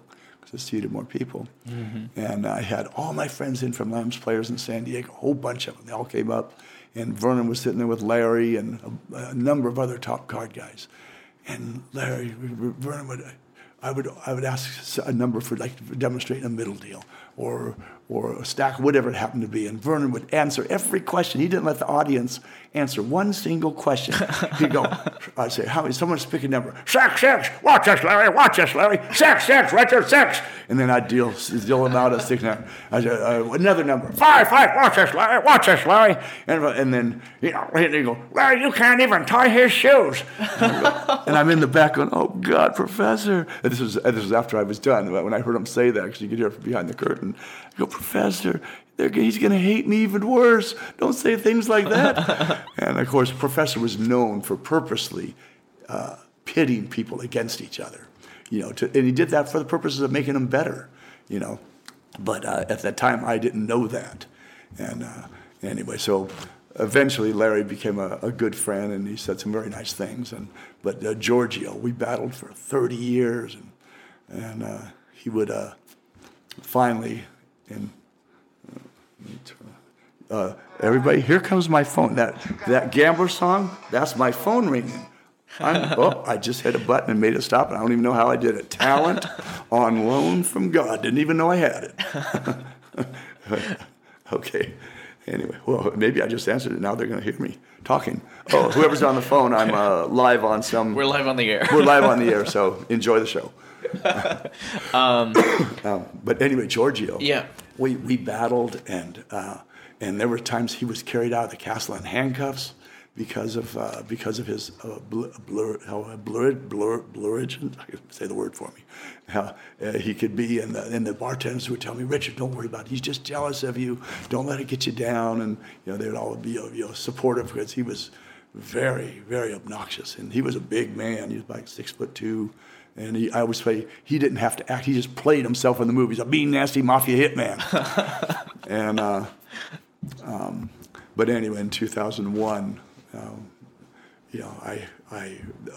they brought Giorgio, and Giorgio wanted to sit down with me, and I knew what they wanted. They wanted another battle between Turner and Giorgio, and I didn't want to do that. And I had just finished my show, and he said Vernon had been died like 9 years before, and Giorgio sitting in Vernon's seat, and they had the seat across open for me, and there's about a dozen top card guys just standing around. Richard, please have a seat. Please have a seat. Tony came in just to see you, and I knew it was up, but I didn't want to do it. I said, that's okay.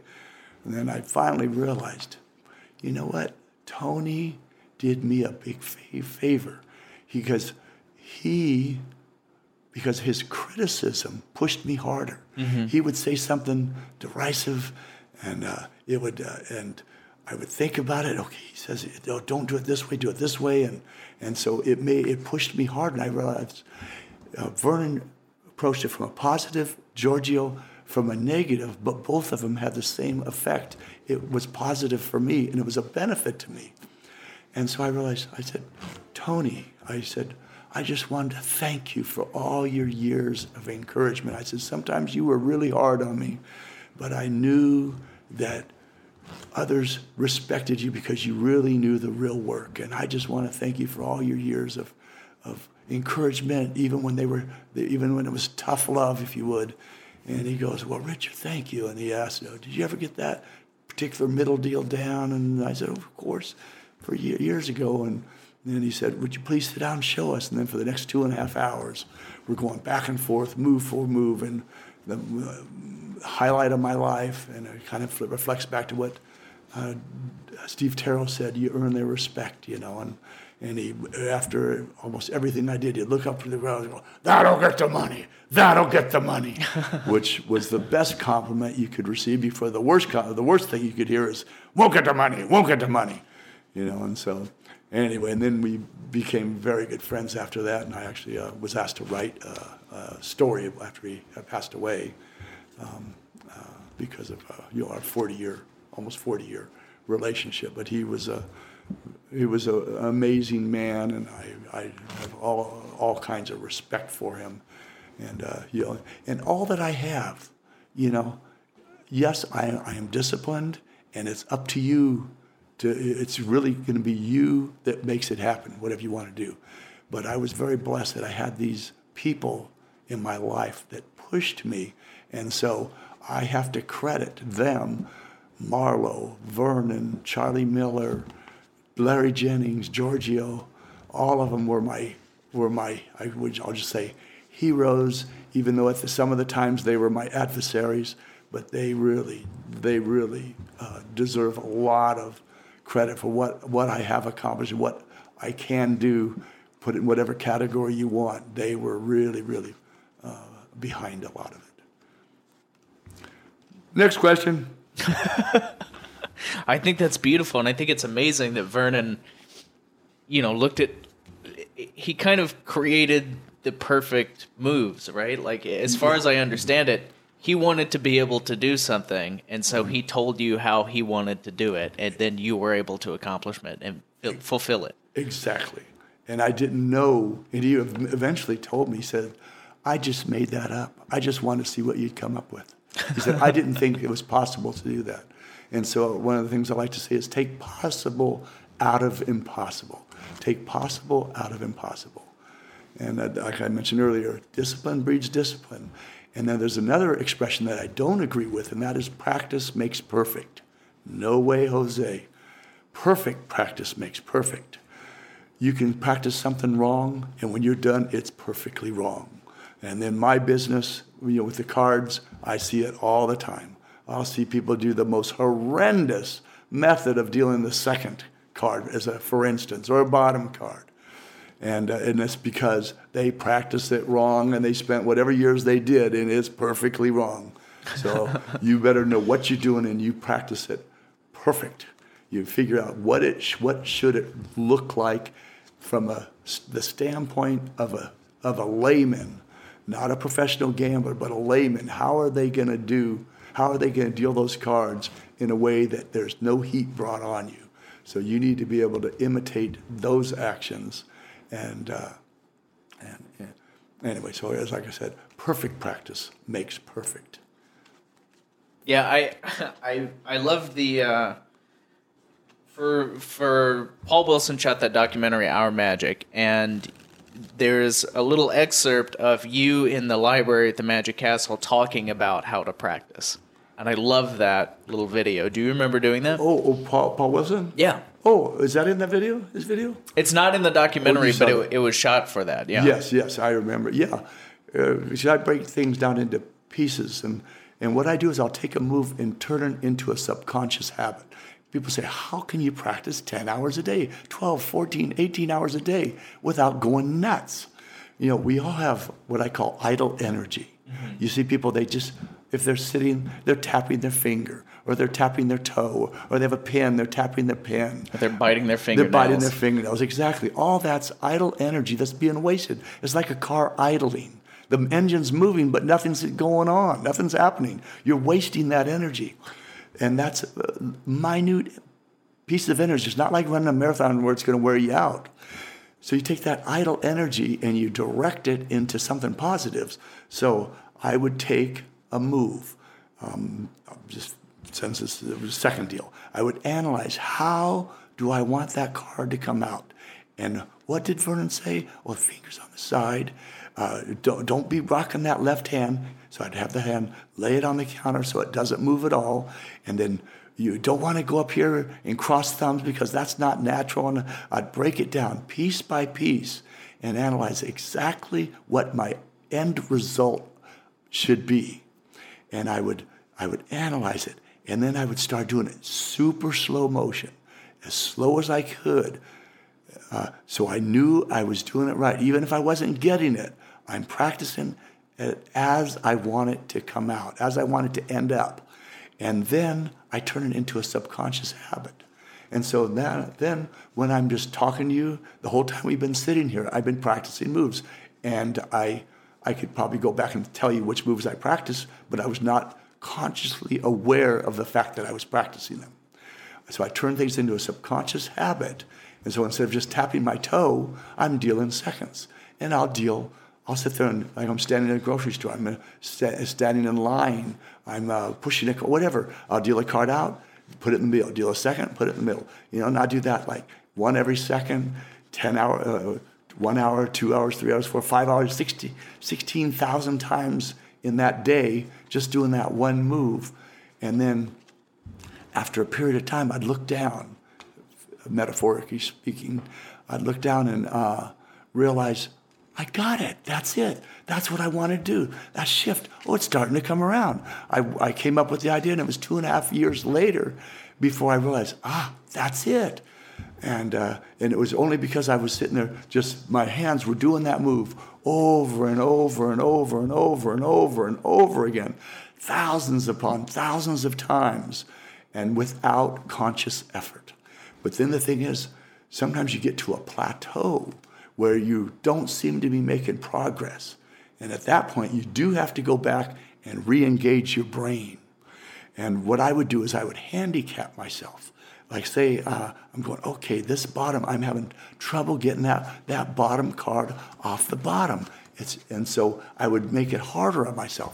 I would add like 3 or 4 or 5, 6 cards to the deck. So now I have a 56 or 58 card deck, which means that bottom card is way down there and a whole lot harder to get a hold of. And then I'd practice it that way, and I would and once again, do it sort of like a baseball player. You warm it up with 3 bats, and then when they get out with 1 bat, man, piece of cake. So then once I got it, and I was getting those moves moving again in a forward direction. I've passed that plateau and I'm starting to make upward progress again, then I would go back to the subconscious practicing. And sometimes it would be a year, 5 years, 10 years before you actually accomplish what you set out to achieve. So it was a ongoing progress, and you can't expect results the next day. People, they will say, well, I've been working on it for a month now. I'm going, a month? Dai Vernon says it takes 7 years just to learn how to pick up a deck properly and put it in your hands. And people hear that and they go, he was just a crazy old man. What are you talking about, 7 years to pick up a deck and put it in your hands? I know what he means now. I didn't know what he meant then, but I know what he means now. So you can't expect results after a month or 2 months.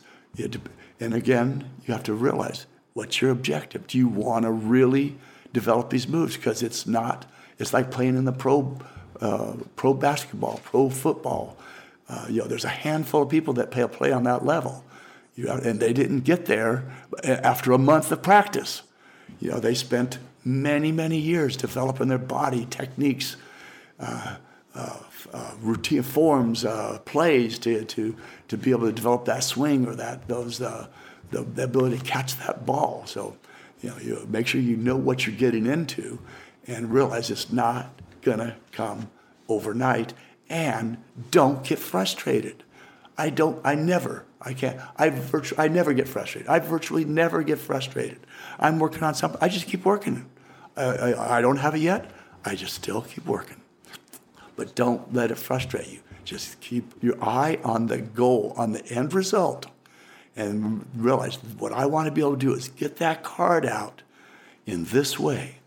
And I have two friends, and they're good examples, Jason England mm-hmm. and Paul Gertner. And another guy, David Elliott.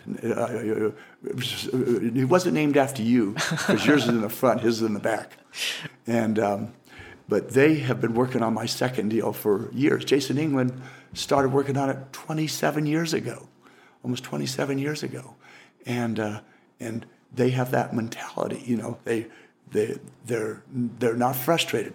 And with Paul Gertner, golly, we'd be together for 10, 12 hours at a time.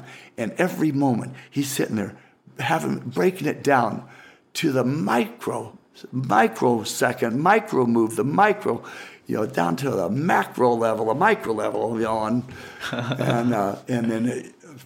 and they're getting it. But you have to have that mentality where this is my goal, and what it takes from A to Z, all the letters in between are not going to get in my way.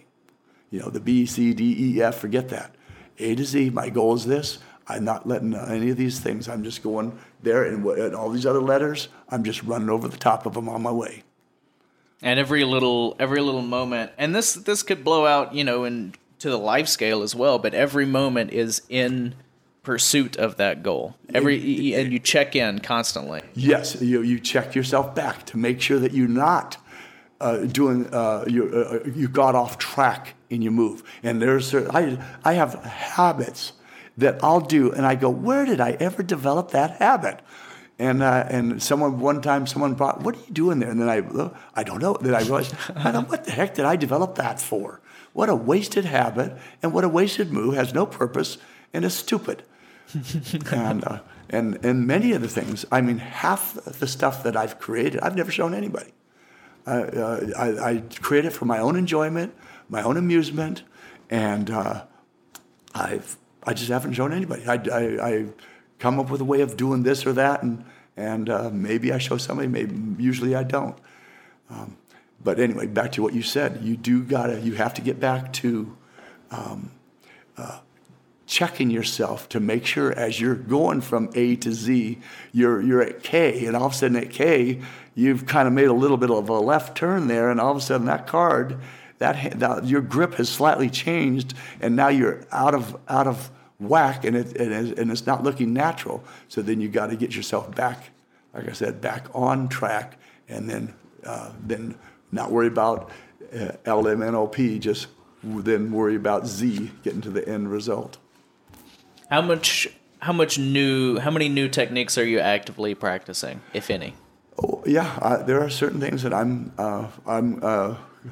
I'm practicing. One thing that I'll never perform is being able to just riffle the cards off, one for one as a table riffle, as I'm sitting here doing right now, and that's just for my own amusement. And the fastest I've been able to do is like 6 point something seconds. Average is like 8 seconds, but it's just for my own amusement. I'll do that. And I first started trying to do that when I was back in 1974 or so. And of course, and that's half a century ago almost. And anyway, so there's certain things that I do for my own amusement. And there's other ways I'll do a second stud, a stud deal with a slightly different take. And I develop, make sure I can do it. And I know I can do it, but I never show it. How do you check to make sure that your techniques are still invisible to the level that you want them to be? Because you can, magicians use the term "it flies by audiences." Mm-hmm. How much is like Kim a part of your practice, or do you have other collaborators that? Well, my son probably is my best collaborator. He grew up watching me since he was born. And if he would probably be one of the best spotters of somebody doing stuff. He's 3 years old at a birthday, having a magician perform at his birthday party. You got those balls palmed in your left hand over there. He's calling out what the magician is doing at 3 and 4 years old. We had to tell him, okay, so we understand that you can, some of this stuff, and you can see it and catch it. Don't embarrass them. And if I could get it by him, he's probably the hardest person to get it by that I have. So if I can get it by him and Kim, because sometimes we do play poker together as a family, because obviously I have no side anymore, so I cannot play Hold'em or Stud or some of the other games that I just enjoyed so much growing up. Mm-hmm. The only game that left is what's called no peek. You get 7 card no peek. Everyone gets 7 cards, and since nobody knows what their hand is, you just turn one person turns over a card. The next person, say it's an ace. The next person has to beat it, so they get an ace 2, and that beats it. And then I have to beat an ace 2, and I have 2 6s, and you go around the table and you bet as you go. So when we're playing in a restaurant or whatever, sometimes I will deal half the cards from the bottom or whatever, just knowing that they always catch me. And half the time they're just letting it ride. Other times they'll make a comment. So because they have trained, very very well trained eyes and ears, mm-hmm. and they will. And so they're really good people to practice on. But then I will also work and show, my friends Jason England, Steve Forty. Now, there's an amazing man. Steve Forty, I call him a genius's genius. The general public, the general magician public, they don't know how brilliant that guy is.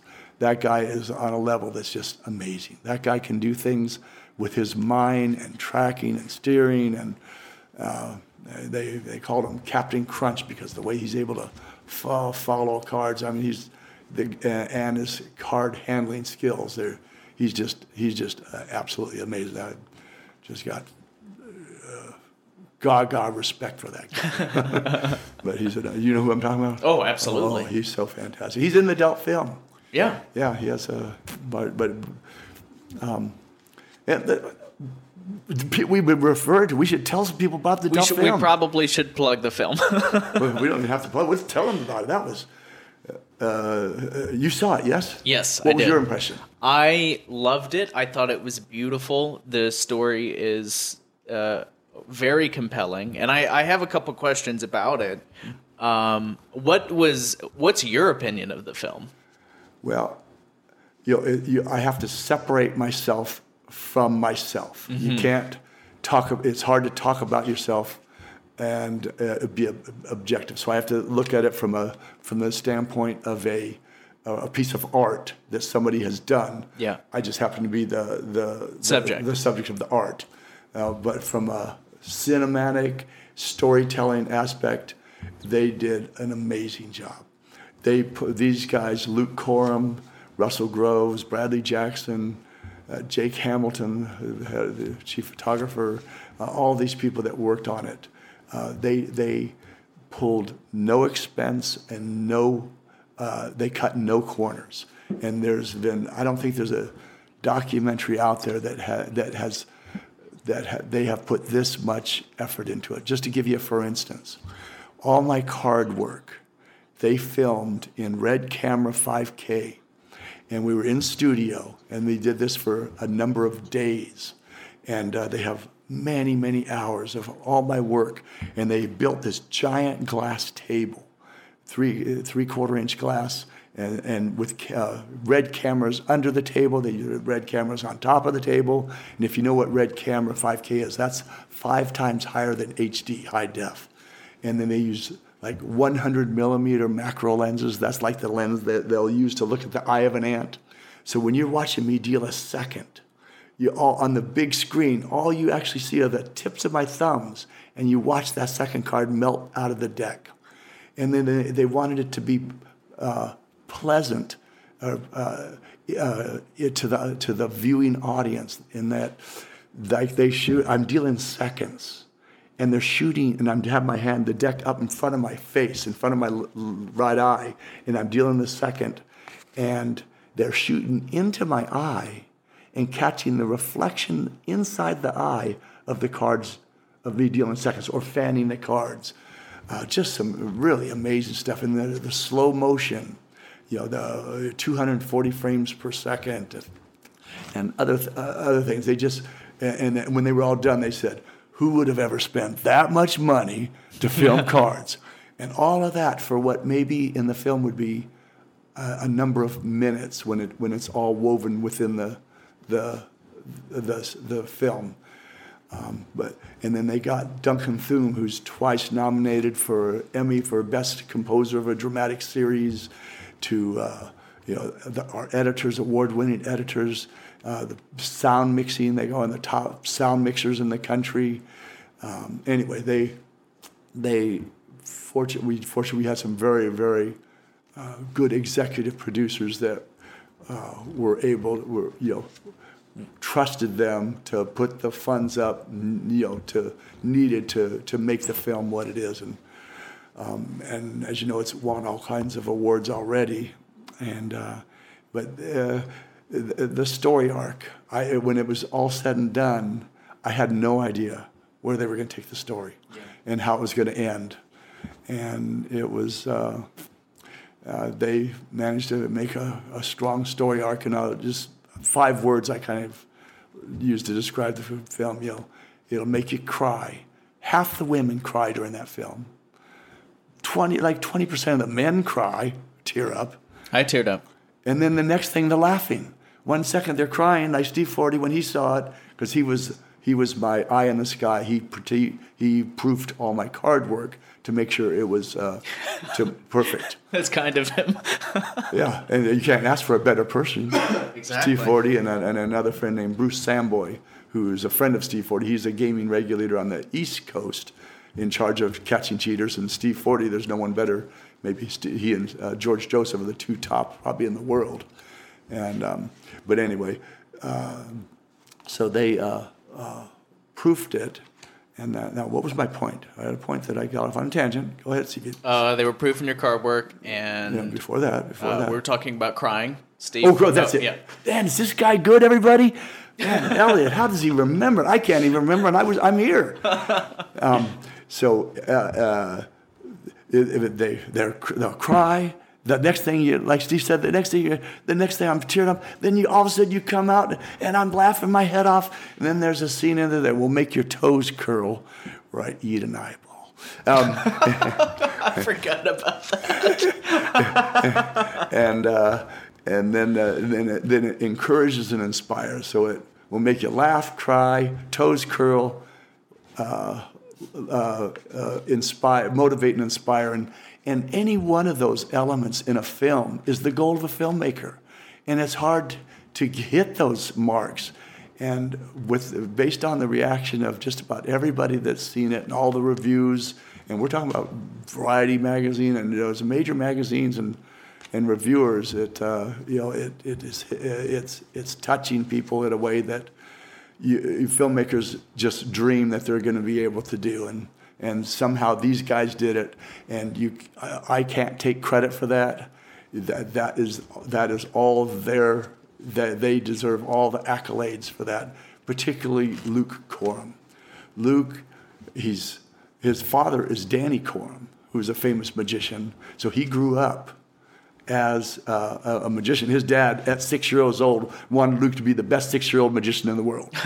So that's how he started off, and then he got into films, and he's a detailed person like I am. As I was describing to you, how you take things, break it down, minute, teeny piece by piece. He's the same way with his film. If one particular cut or scene or word is not exactly perfect, he will make it perfect, and he will stay up,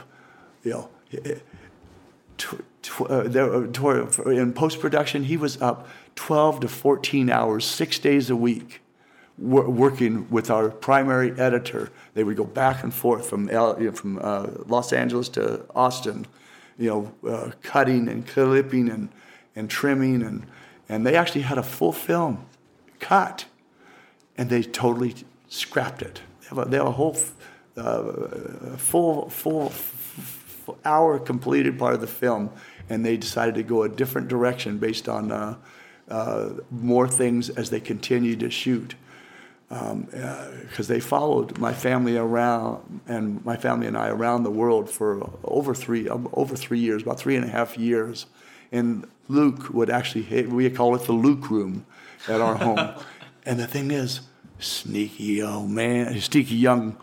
won't use a bad word here, but stinky young guy, I won't know when that camera's going. I'm in my office, and he caught me. He said, "Oh, yeah, I got you." I said, "You didn't get that." I said, "Yeah, I sure did." "Oh, you sneaky guy." So I never knew when that camera was going. Yeah. And so, but anyway, that's an aside. But the bottom line is they put so much effort into this film, and they would screen it with prominent filmmakers here in Hollywood area, mm-hmm. and they screened it quite a number of times, get all their feedback, and then they go back and then continue to work, edit, trim, alter, and then pick up any pickups that they needed. And the fact that they filmed so long, that's why they turned it into what would have been more of a biopic, yeah. into more of a current day storyline. It's really present day. Yeah. For the most part, and that's only because, they kept following us around the world, and certain things happened. I got the Academy Awards with the AMA Awards in one. Mm-hmm. Then a year later, back to the AMA Awards, and I don't want to give things away, but no spoilers. No spoilers. Yeah. And then we got some, Max Maven is, he's got such a rich voice. And, he's got a great voice. Oh man, doesn't he have a great voice? And and just some of the things that he says, and of course Steve Forti, and Jason England, Armando Lucero. I'm trying to think of some of the people that were in the cut. And the thing is, they had over like 60 interviews, full setup, lighting, cameras, and. They didn't just take a camera and say, "Okay, tell us something." They had everything professionally lit in the whole 9 yards when they did each thing they did. And some of the stuff was sometimes we had, like at the Magic Castle when they filmed my show there, they had 4 cameras in the close-up room. Then Magic Castle has never allowed 4 cameras in the close-up room. Yeah, the footage in there was really beautiful. Yeah, and that's because they had 4 cameras in the close-up room, and they filmed 35 of my shows in the close-up room with 4-camera shoot, and we have to really thank the Magic Castle because they gave them access that I don't think they've ever given anybody else, and they've had many, many shows filmed at the castle over the decades. You know, from I've been in some of them from Japan all the way around the world. Everybody wants to do a story on the castle, but they gave us and gave Luke and the boys, access in a way that they haven't given others, and it paid off, and big thanks to the castle for for what they did and what they allowed. And I think part of it is because they like me. They must like me because they were so nice to us. Well, yeah, I believe it. I have a question, and you hinted at it a little bit, but I'm curious about how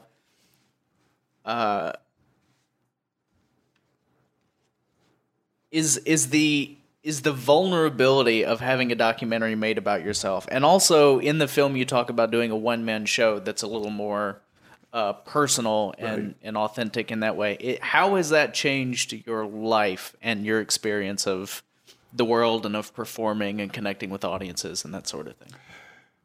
Well, probably one of my conflicts, and that is brought out, is I did not like the theme handicap makes good. Mm-hmm. Most of my life, growing up, if you brought up the subject of my site, I'd get mad at you. And I've done dozens and dozens of television interviews across the country at different times. And when they would bring up that subject, they have clips in there. They do, yeah. You can tell. You can tell that I'm ticked, or I'm doing everything I can not to punch their lights out. And that you have every right to be, because they're so it's disgusting. Honestly. Thank you. And so. So I had, so there was that, if you want to call it a conflict, if you want to call it that, or just part of who I am, that I wanted my stuff to stand on its own merit. Mm-hmm. And so I denied, if you would, the fact of my site situation.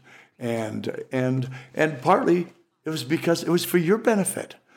People, I'll give you for instance, this guy, he's wanting to fight me. Okay, we're fighting, and I'm kicking his butt, and he's about 40 pounds heavier than I am, and about 3 inches taller than I am. So he's a heavyweight against my middleweight, and every time he threw it, I would drop down, sweep around, kick his back leg out from under, jump on top of him, and pound him, and finally he takes off his belt and says, "Master Turner, will you train me?" He said, "I knew you had no forward vision, and I was purposely trying to find your hole and hit you in that area where I knew you were vulnerable." So he openly admitted he was trying to take advantage of a poor blind kid who beat the crap out of him. And so that was another reason. And the same thing on the pool table. How are you gonna play pool? I'm gonna kick you out. You don't stand, and then I'd whip him. In other areas. So it was partly, of course. Yes, I'm an arrogant SOB. You're the definition of a show off, and I mean that so lovingly. I am the definition of a show off, and there you have it. And but I just didn't want someone to think that they had it over. Or that I was less than them, I guess you'd say. Yeah. And so I always trained so hard, so I was, I made it so where, I don't know if that, not over them, but I just overcompensated. And I would do the craziest things. I'd climb 1,000-foot cliffs and the split mountain, pushing the horseshoe, about swinging on a trapeze, wrestling a 7-foot shark off the Mexican waters south of San Diego, shark hunting, all kinds of things. I just did a lot of crazy things, but I always had to push the envelope because whatever someone said they're going to do, I'm going to do better, and I'm going to take it to another extreme. And partly it was because of my early years not wanting to deal with the vision situation. I don't even want to use, even as I talk to you now, the blindness. Mm-hmm. I wouldn't even say that word. I don't like that word, and it took me years before I'd even say that word. And so that's really the part of the conflict. And then as as my vision slowly went to I lost it all, then that I had to wake up, because now I went from what I call a abled disabled person to a dependent disabled, independent disabled person to a dependent disabled person. That's probably a better way of saying it. Mm-hmm. A dependent disabled person to an independent disabled person to a dependent disabled person. In other words, before that, I could walk alongside of somebody, and I wouldn't have to have them touch me or me touch them without running into something. You know, I could see enough to walk along with my wife and so on. Mm-hmm. And then all of a sudden, that started going away. And now, all of a sudden, I'm running into things. And I'm running into things hard. My son comes up. He said, hey, I asked if he can go play with one of his friends down the street. I said, sure. He opened my office door only halfway. And then the doorbell rings. And I get up and I run full bore right into the edge of that door, split my head wide open. I'm literally pulsating blood as I stumble down the stairs to my front door. I open up, and it's his little friend, and he goes... You're just bleeding all over. I'm gushing blood. Like a horror movie. He answers, because I'm just pulsating out of my head. And the little kid goes, is Ace here? I said, he just went down to your house. And then that night I go over to his house, and his mom says, Carlos went and knocked on your door, and he said you were just pouring blood out of your head. And I said, well, yeah, Asa left my door halfway open, and you know, I just ran full bore into it and just split my head open. And so that started happening more and more. And one of the funniest times, and I'm going to not embarrass my wife because she doesn't get embarrassed, but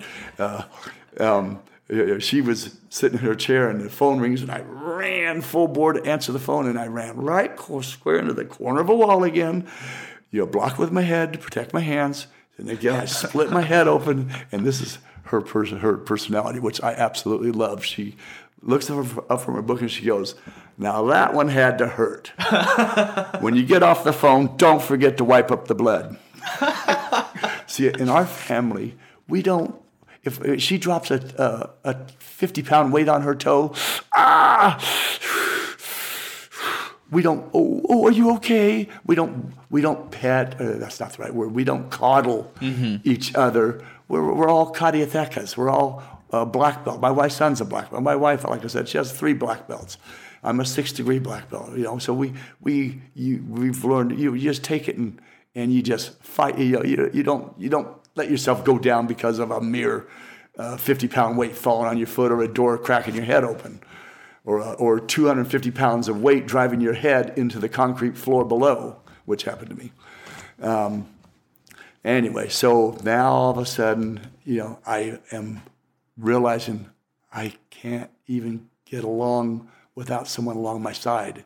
And that was a step in my life that I didn't want to deal with. Mm-hmm. And I was told... years before, and I didn't even remember this until when they were interviewing me for the film. So I didn't tell Kim about it because I didn't even remember it.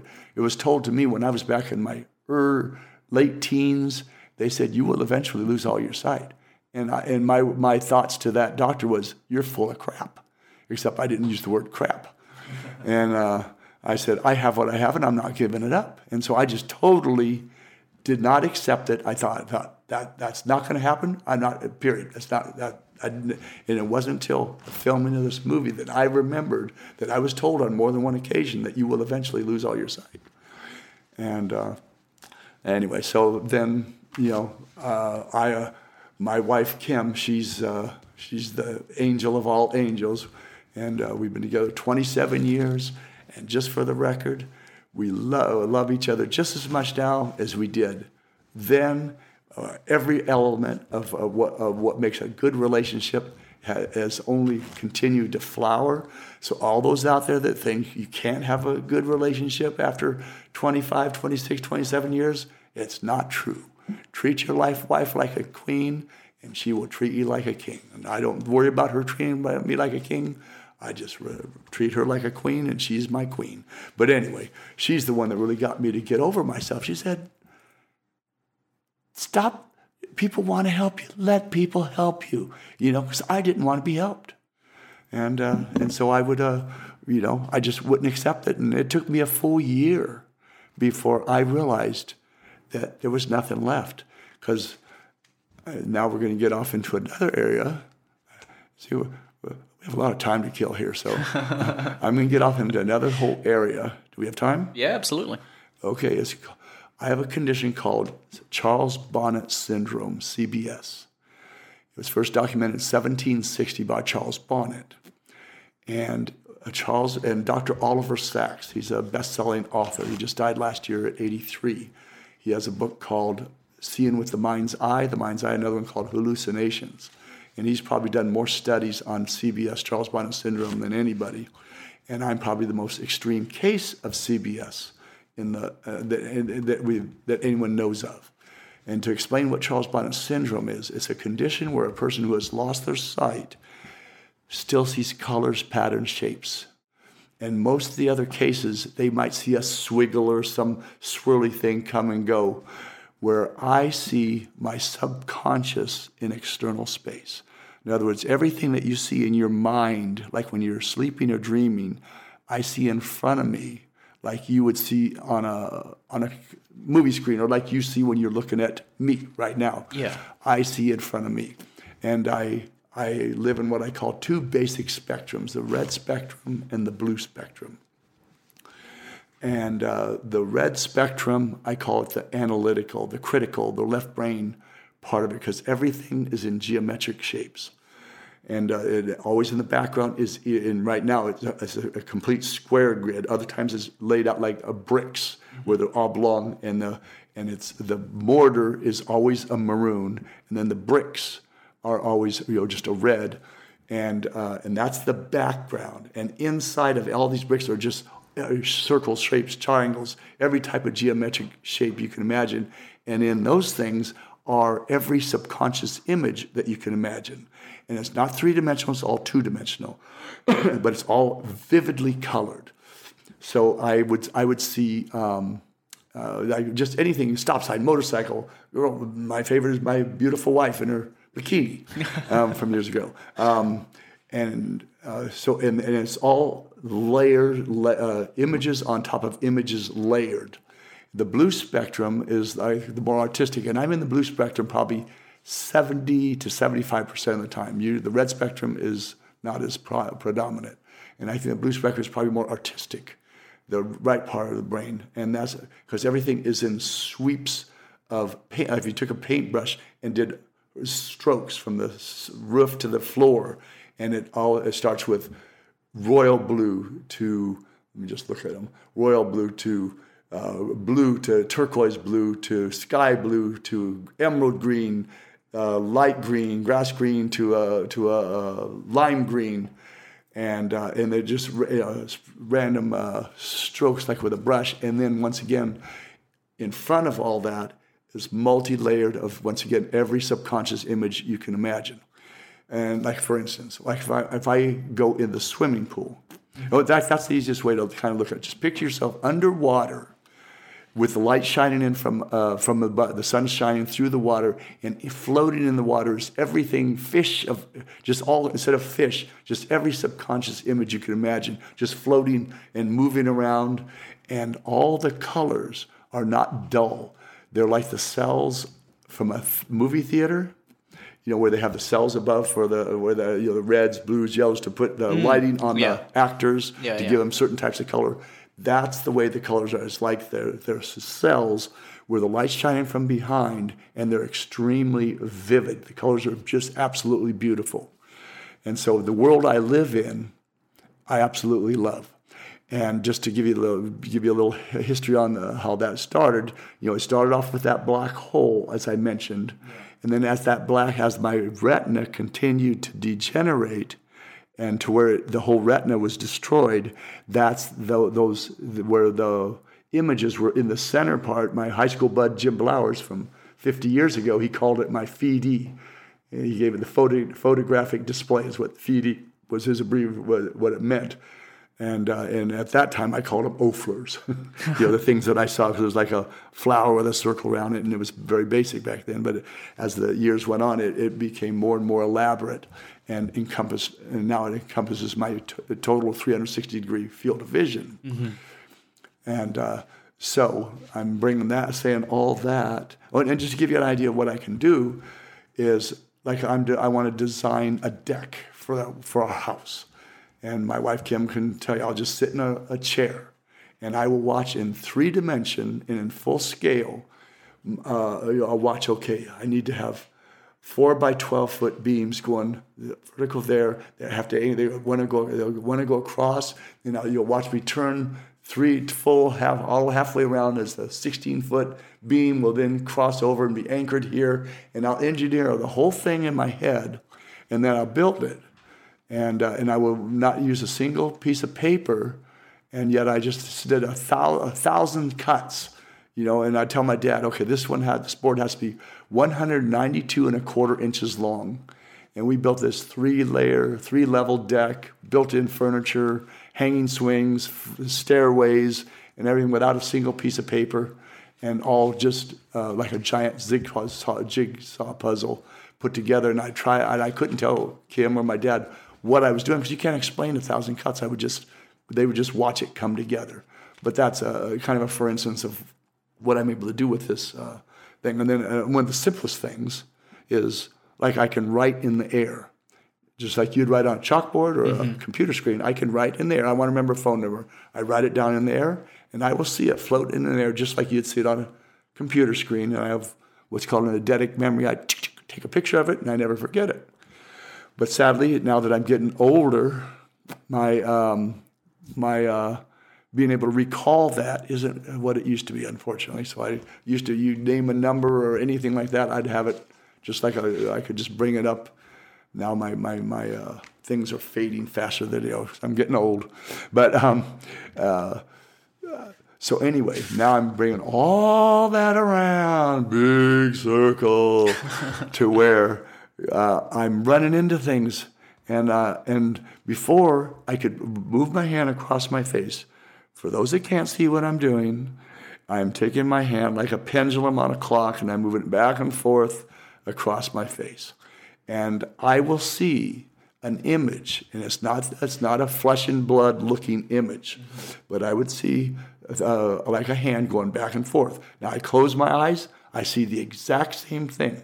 All the colors and patterns and an image are just as vivid. If you lock me in a vault where there's not a bit of light, the reds and blues and greens and yellows are just as bright and as vivid if there's absolutely no source of light as they are in the daytime.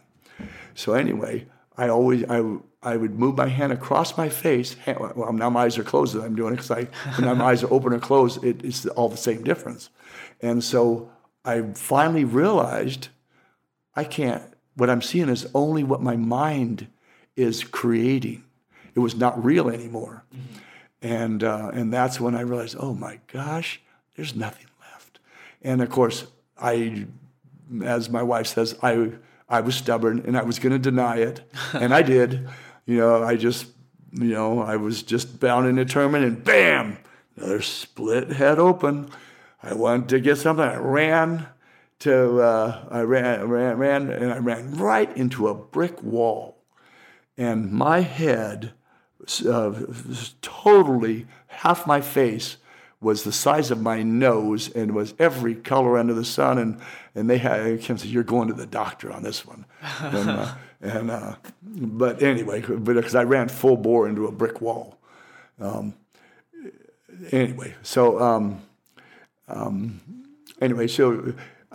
these things started happening, and I started going, okay. And she's going, "Let people help you. People want to help you. It's okay to take an arm." And so I have to say, I did come up with my own arrogant way of getting around, because, you know, I'm still obviously a prideful person. And so when I walk around, like my son, I don't take an elbow. I say, "Put your right hand on my left shoulder," and it's a video game. I can feel where people were go. So they drive me like a video, like a car. Mm-hmm. They have their right hand or their left hand, depending on which side they're driving me from. Kim's ambidextrous, Ace's ambidextrous. So they put the right hand on my left shoulder, for instance, and they just slightly push forward. I go forward, pull back for stop. Fingers go left, left, right, right. And so whenever I'm with somebody, that's how I get around with guys. Now, Kim, because we're in love and because we're husband and wife and we can touch each other, we hold hands. And I can feel her mind. You know, I know when we can walk through a concert with whatever, with people everywhere, just swarming, and we won't touch a single person. Nobody will have a clue that I did not see I can just feel her mind through her hand as we're weaving our way through a minefield. And but the only thing is, where I do want heads up are stairs. So I don't mind falling upstairs, but I hate falling downstairs. And can't say I blame you. And I know from experience. I was getting ready to do CBS this morning. And David Rubin was the producer of it, and he's coming over, and I'm going from our home gym into my office, and I was on the second floor, and I had a deck of cards, and I'm checking out this deck of cards, and I walk in, and I step with my left foot. There's nothing there. Oh, did it happen in slow motion? Stairway, slow motion. I'm now tipping over sideways, and I do a. And I knew immediately, tucked my chin in, tucked my hands in, and my first landing was on the side of my head, the left side of my head. So I did a full flip. Gosh. I landed on the side of my head, flipped over again, went sideways, flipped over again, and then I finally stop. And the first thing I do is, am I alive? Yeah. My arms still work? Yes. Did I drop a card? No, I didn't drop a single card. And then the David Rubin, the producer of the show, he goes, "Don't do that again. And if you do it again, wait till after we film your piece." And so anyway, my point about that is, stairs, especially going down escalators, I do ask for a bigger heads up on that, just because. Now I'm too old to do that anymore. I can't handle any more falling downstairs, my body has had its wear and tear, and there you have it. Mm-hmm. And do you feel that you are connecting with people on a deeper level, or communicating something greater than card mechanics now that you're doing something that's a little more authentic and vulnerable? And now I'm I hate to put it like this, but I'm so old, and I'm not that old. I'm 63, but I just don't care. And if I can do something or have something said about me that will encourage or inspire others, as my wife Kim says, get over yourself. It is what it is. Deal with it, and let other people are inspired by it. So you can ask me anything you want, say whatever you want.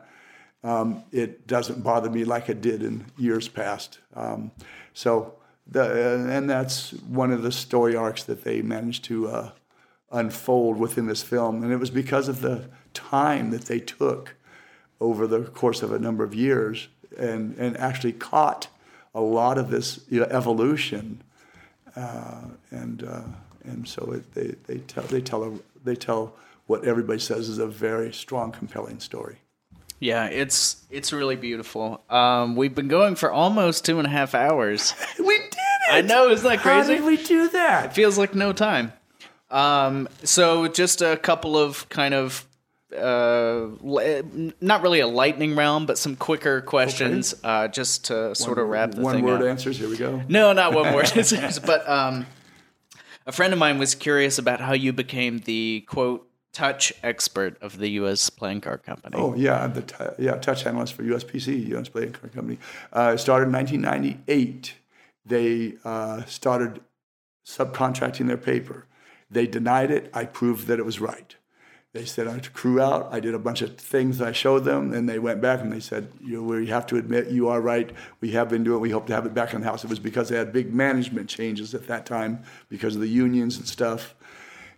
And in 1993, they changed their cutting process. They started cutting the cards the wrong direction, where the blade went through the back of the card instead of the face, and that puts the sharp edge on the face, which makes a non-user-friendly deck when you're shuffling cards, because any type of shuffle, you start at the bottom and you work your way up, which means you're with the rounded side, going with the grain, if you would, where if it's the other way around, you're going against the grain, and the cards bind up, and the casinos were all ticked. The dealers, they didn't know what the problem was, but they were getting complaints from the dealers in the casinos going, something's wrong with these cards, and then I'm the one that identified that problem. And then they changed it for the casinos. And then they finally said, put them on retainer. So they put me on retainer about 20 years ago or so. And they make the best cards in the world. There's nobody that's even close. But Lance Merrow, who was with them for years, and he would send me decks of cards in like a dozen at a time. And they would all be pairs, and I would have to analyze which pair. I'd have to match up each pair, and then maybe the only difference in two of those decks was a different chemical they used. Then I'd have to analyze what I thought about and how the deck lasted. And they do have very precise measuring devices, but they found my fingers were more precise than their devices, and so that's kind of how I got on board. And now they're all. They're all wonderful people, and they're just a great organization. I'm pleased that I can help all the magicians out there have a better deck of cards, because we thank you, Richard. Because it's as I said, this is our instrument. We don't play a violin; we play a deck. We want a good instrument. We want a Stradivarius. We do not want a Chinese knockoff. Absolutely. Do you have any unfulfilled goals that you're working towards? Do I have any unfulfilled goals? Just little things that I do for myself. Like I said, this particular shuffle is a goal that I have, that if it happens, it happens. If it doesn't happen, it's just my own for myself. But everything that I ever imagined or hoped to do, somehow I've managed to do. And I have to say, when I was 38 years old, I said, I've already had more than my fair share of blessings, and I but yet the blessings keep coming, and so I don't know that I always, as far as goals that I haven't fulfilled, let me just put it another way. I look at everything as the journey. Enjoy the moment. I would tell the director of the film, because there were times where he was really working hard. I said, enjoy this process, because once it's done, you'll have your product, but you got to enjoy the journey, enjoy the step, every moment that's happening today. Forget about tomorrow, it's gone. Don't worry about tomorrow, it's not here yet. Enjoy the moment. It's beautiful. That deeply resonates with me, and I think that's amazing. The final question that we usually finish on is, when was the hardest time you were ever fooled? The hardest time I was ever fooled. Well, there was times with Vernon. He did this one thing, and he showed me how to do it, where he just took a shuffle deck, and then he flipped over each of the four packs, and each time he flipped over, there would be an ace there. And I remember him showing me how he did it. And it was very, very cleverly done. I don't remember it now. That was 30-something years ago, 35, 40 years ago. I don't know. That was one of them. Steve Forty did something that I of course, I know how tricky we can be with each other. So I think he was being tricky with me. But he took a deck, and he was telling me it was like a C shape. And he reversed a card in there. And it's like a C shape, and he could feel it. But the thing is, where his skills really did shine is, I don't think that it was a C-shaped deck, but he still could track that card, and that was that is amazing, totally amazing. Well, thank you so much, Richard. This has been amazing, and I can't wait to go to the screening for the film again tonight at the castle. Yeah. Oh, you're going to be there? Yeah, I'm going to go. All right. And then just so you go to DealtMovie.com and follow the cities that it's opening in. And they're adding new cities every day. It's right now scheduled to open in 21 cities over the next 3 weeks or so. And it will also be available on iTunes and VOD, video on demand, and it'll be broadcast. IFC, Sundance Selects, is the distributor of the film. And they're doing some amazing things. And, you know, next week we open in New York. And just DealtMovie.com is one of the ways you can follow it, or just Google it. And you'll be able to keep track and find out where and when it will be played in your area. And if it's not, you can. There's all kinds of ways of being able to get it and watch it. Well, thank you so much, Richard. This is amazing. It's such a pleasure and an honor. And I can't wait to see the film in a room with a group of people. Oh, that's right. With a group of people, rather than staring at some little iPhone and saying, wow, what was he doing there? Can't believe people watching films on an iPhone. My son does it. It needs to be seen on a big screen, yeah. Especially with that 5K footage. Oh, I know it. Exactly. You got to appreciate all the effort and work that these guys put in. And pay attention to the scoring. And something really cool, this lady Michelle, she does what are called audio descriptions. Oh, cool. And so this film is user-friendly for the visually and hearing impaired. I got to hear it. She just finished doing it, and her last film was with a very major producer. I won't mention his name because I don't have permission. But she loved our film so much she did it as a gift to us. And so all those that are visually impaired, you can get headphones at the theater, and you'll be able to hear all the parts that the other people are experiencing through sight. And it really, for me, it turned it in from a two-dimensional experience, only audio, into a three-dimensional experience within my mind's eye. So that's something very cool. And it's a new technology, and it's becoming more and more popular. But anyway, so it also has audio descriptions in there, which is very amazing. Wow. Well, yeah, I encourage everyone to see it. It was powerful and moving, and I loved it. And I'm definitely going to purchase it when it comes out. Thanks, Richard. Well, thank you, Elliott. It was really fun. I can't believe we killed 2.5 hours. I know. We did it. Did a great job. Thanks so much for listening to Magical Thinking. If you enjoyed the show, head over to patreon.com. That's patreon.com/magicalthinking and become a patron to support the show and get access to exclusive content. Feel free to interact with me on Patreon, through the Facebook group, which you can find by searching Magical Thinking, or by emailing podcast@artofmagic.com. Follow us on all the social media channels and tune in every Thursday for a new episode. I'll see you next Thursday. Cheers.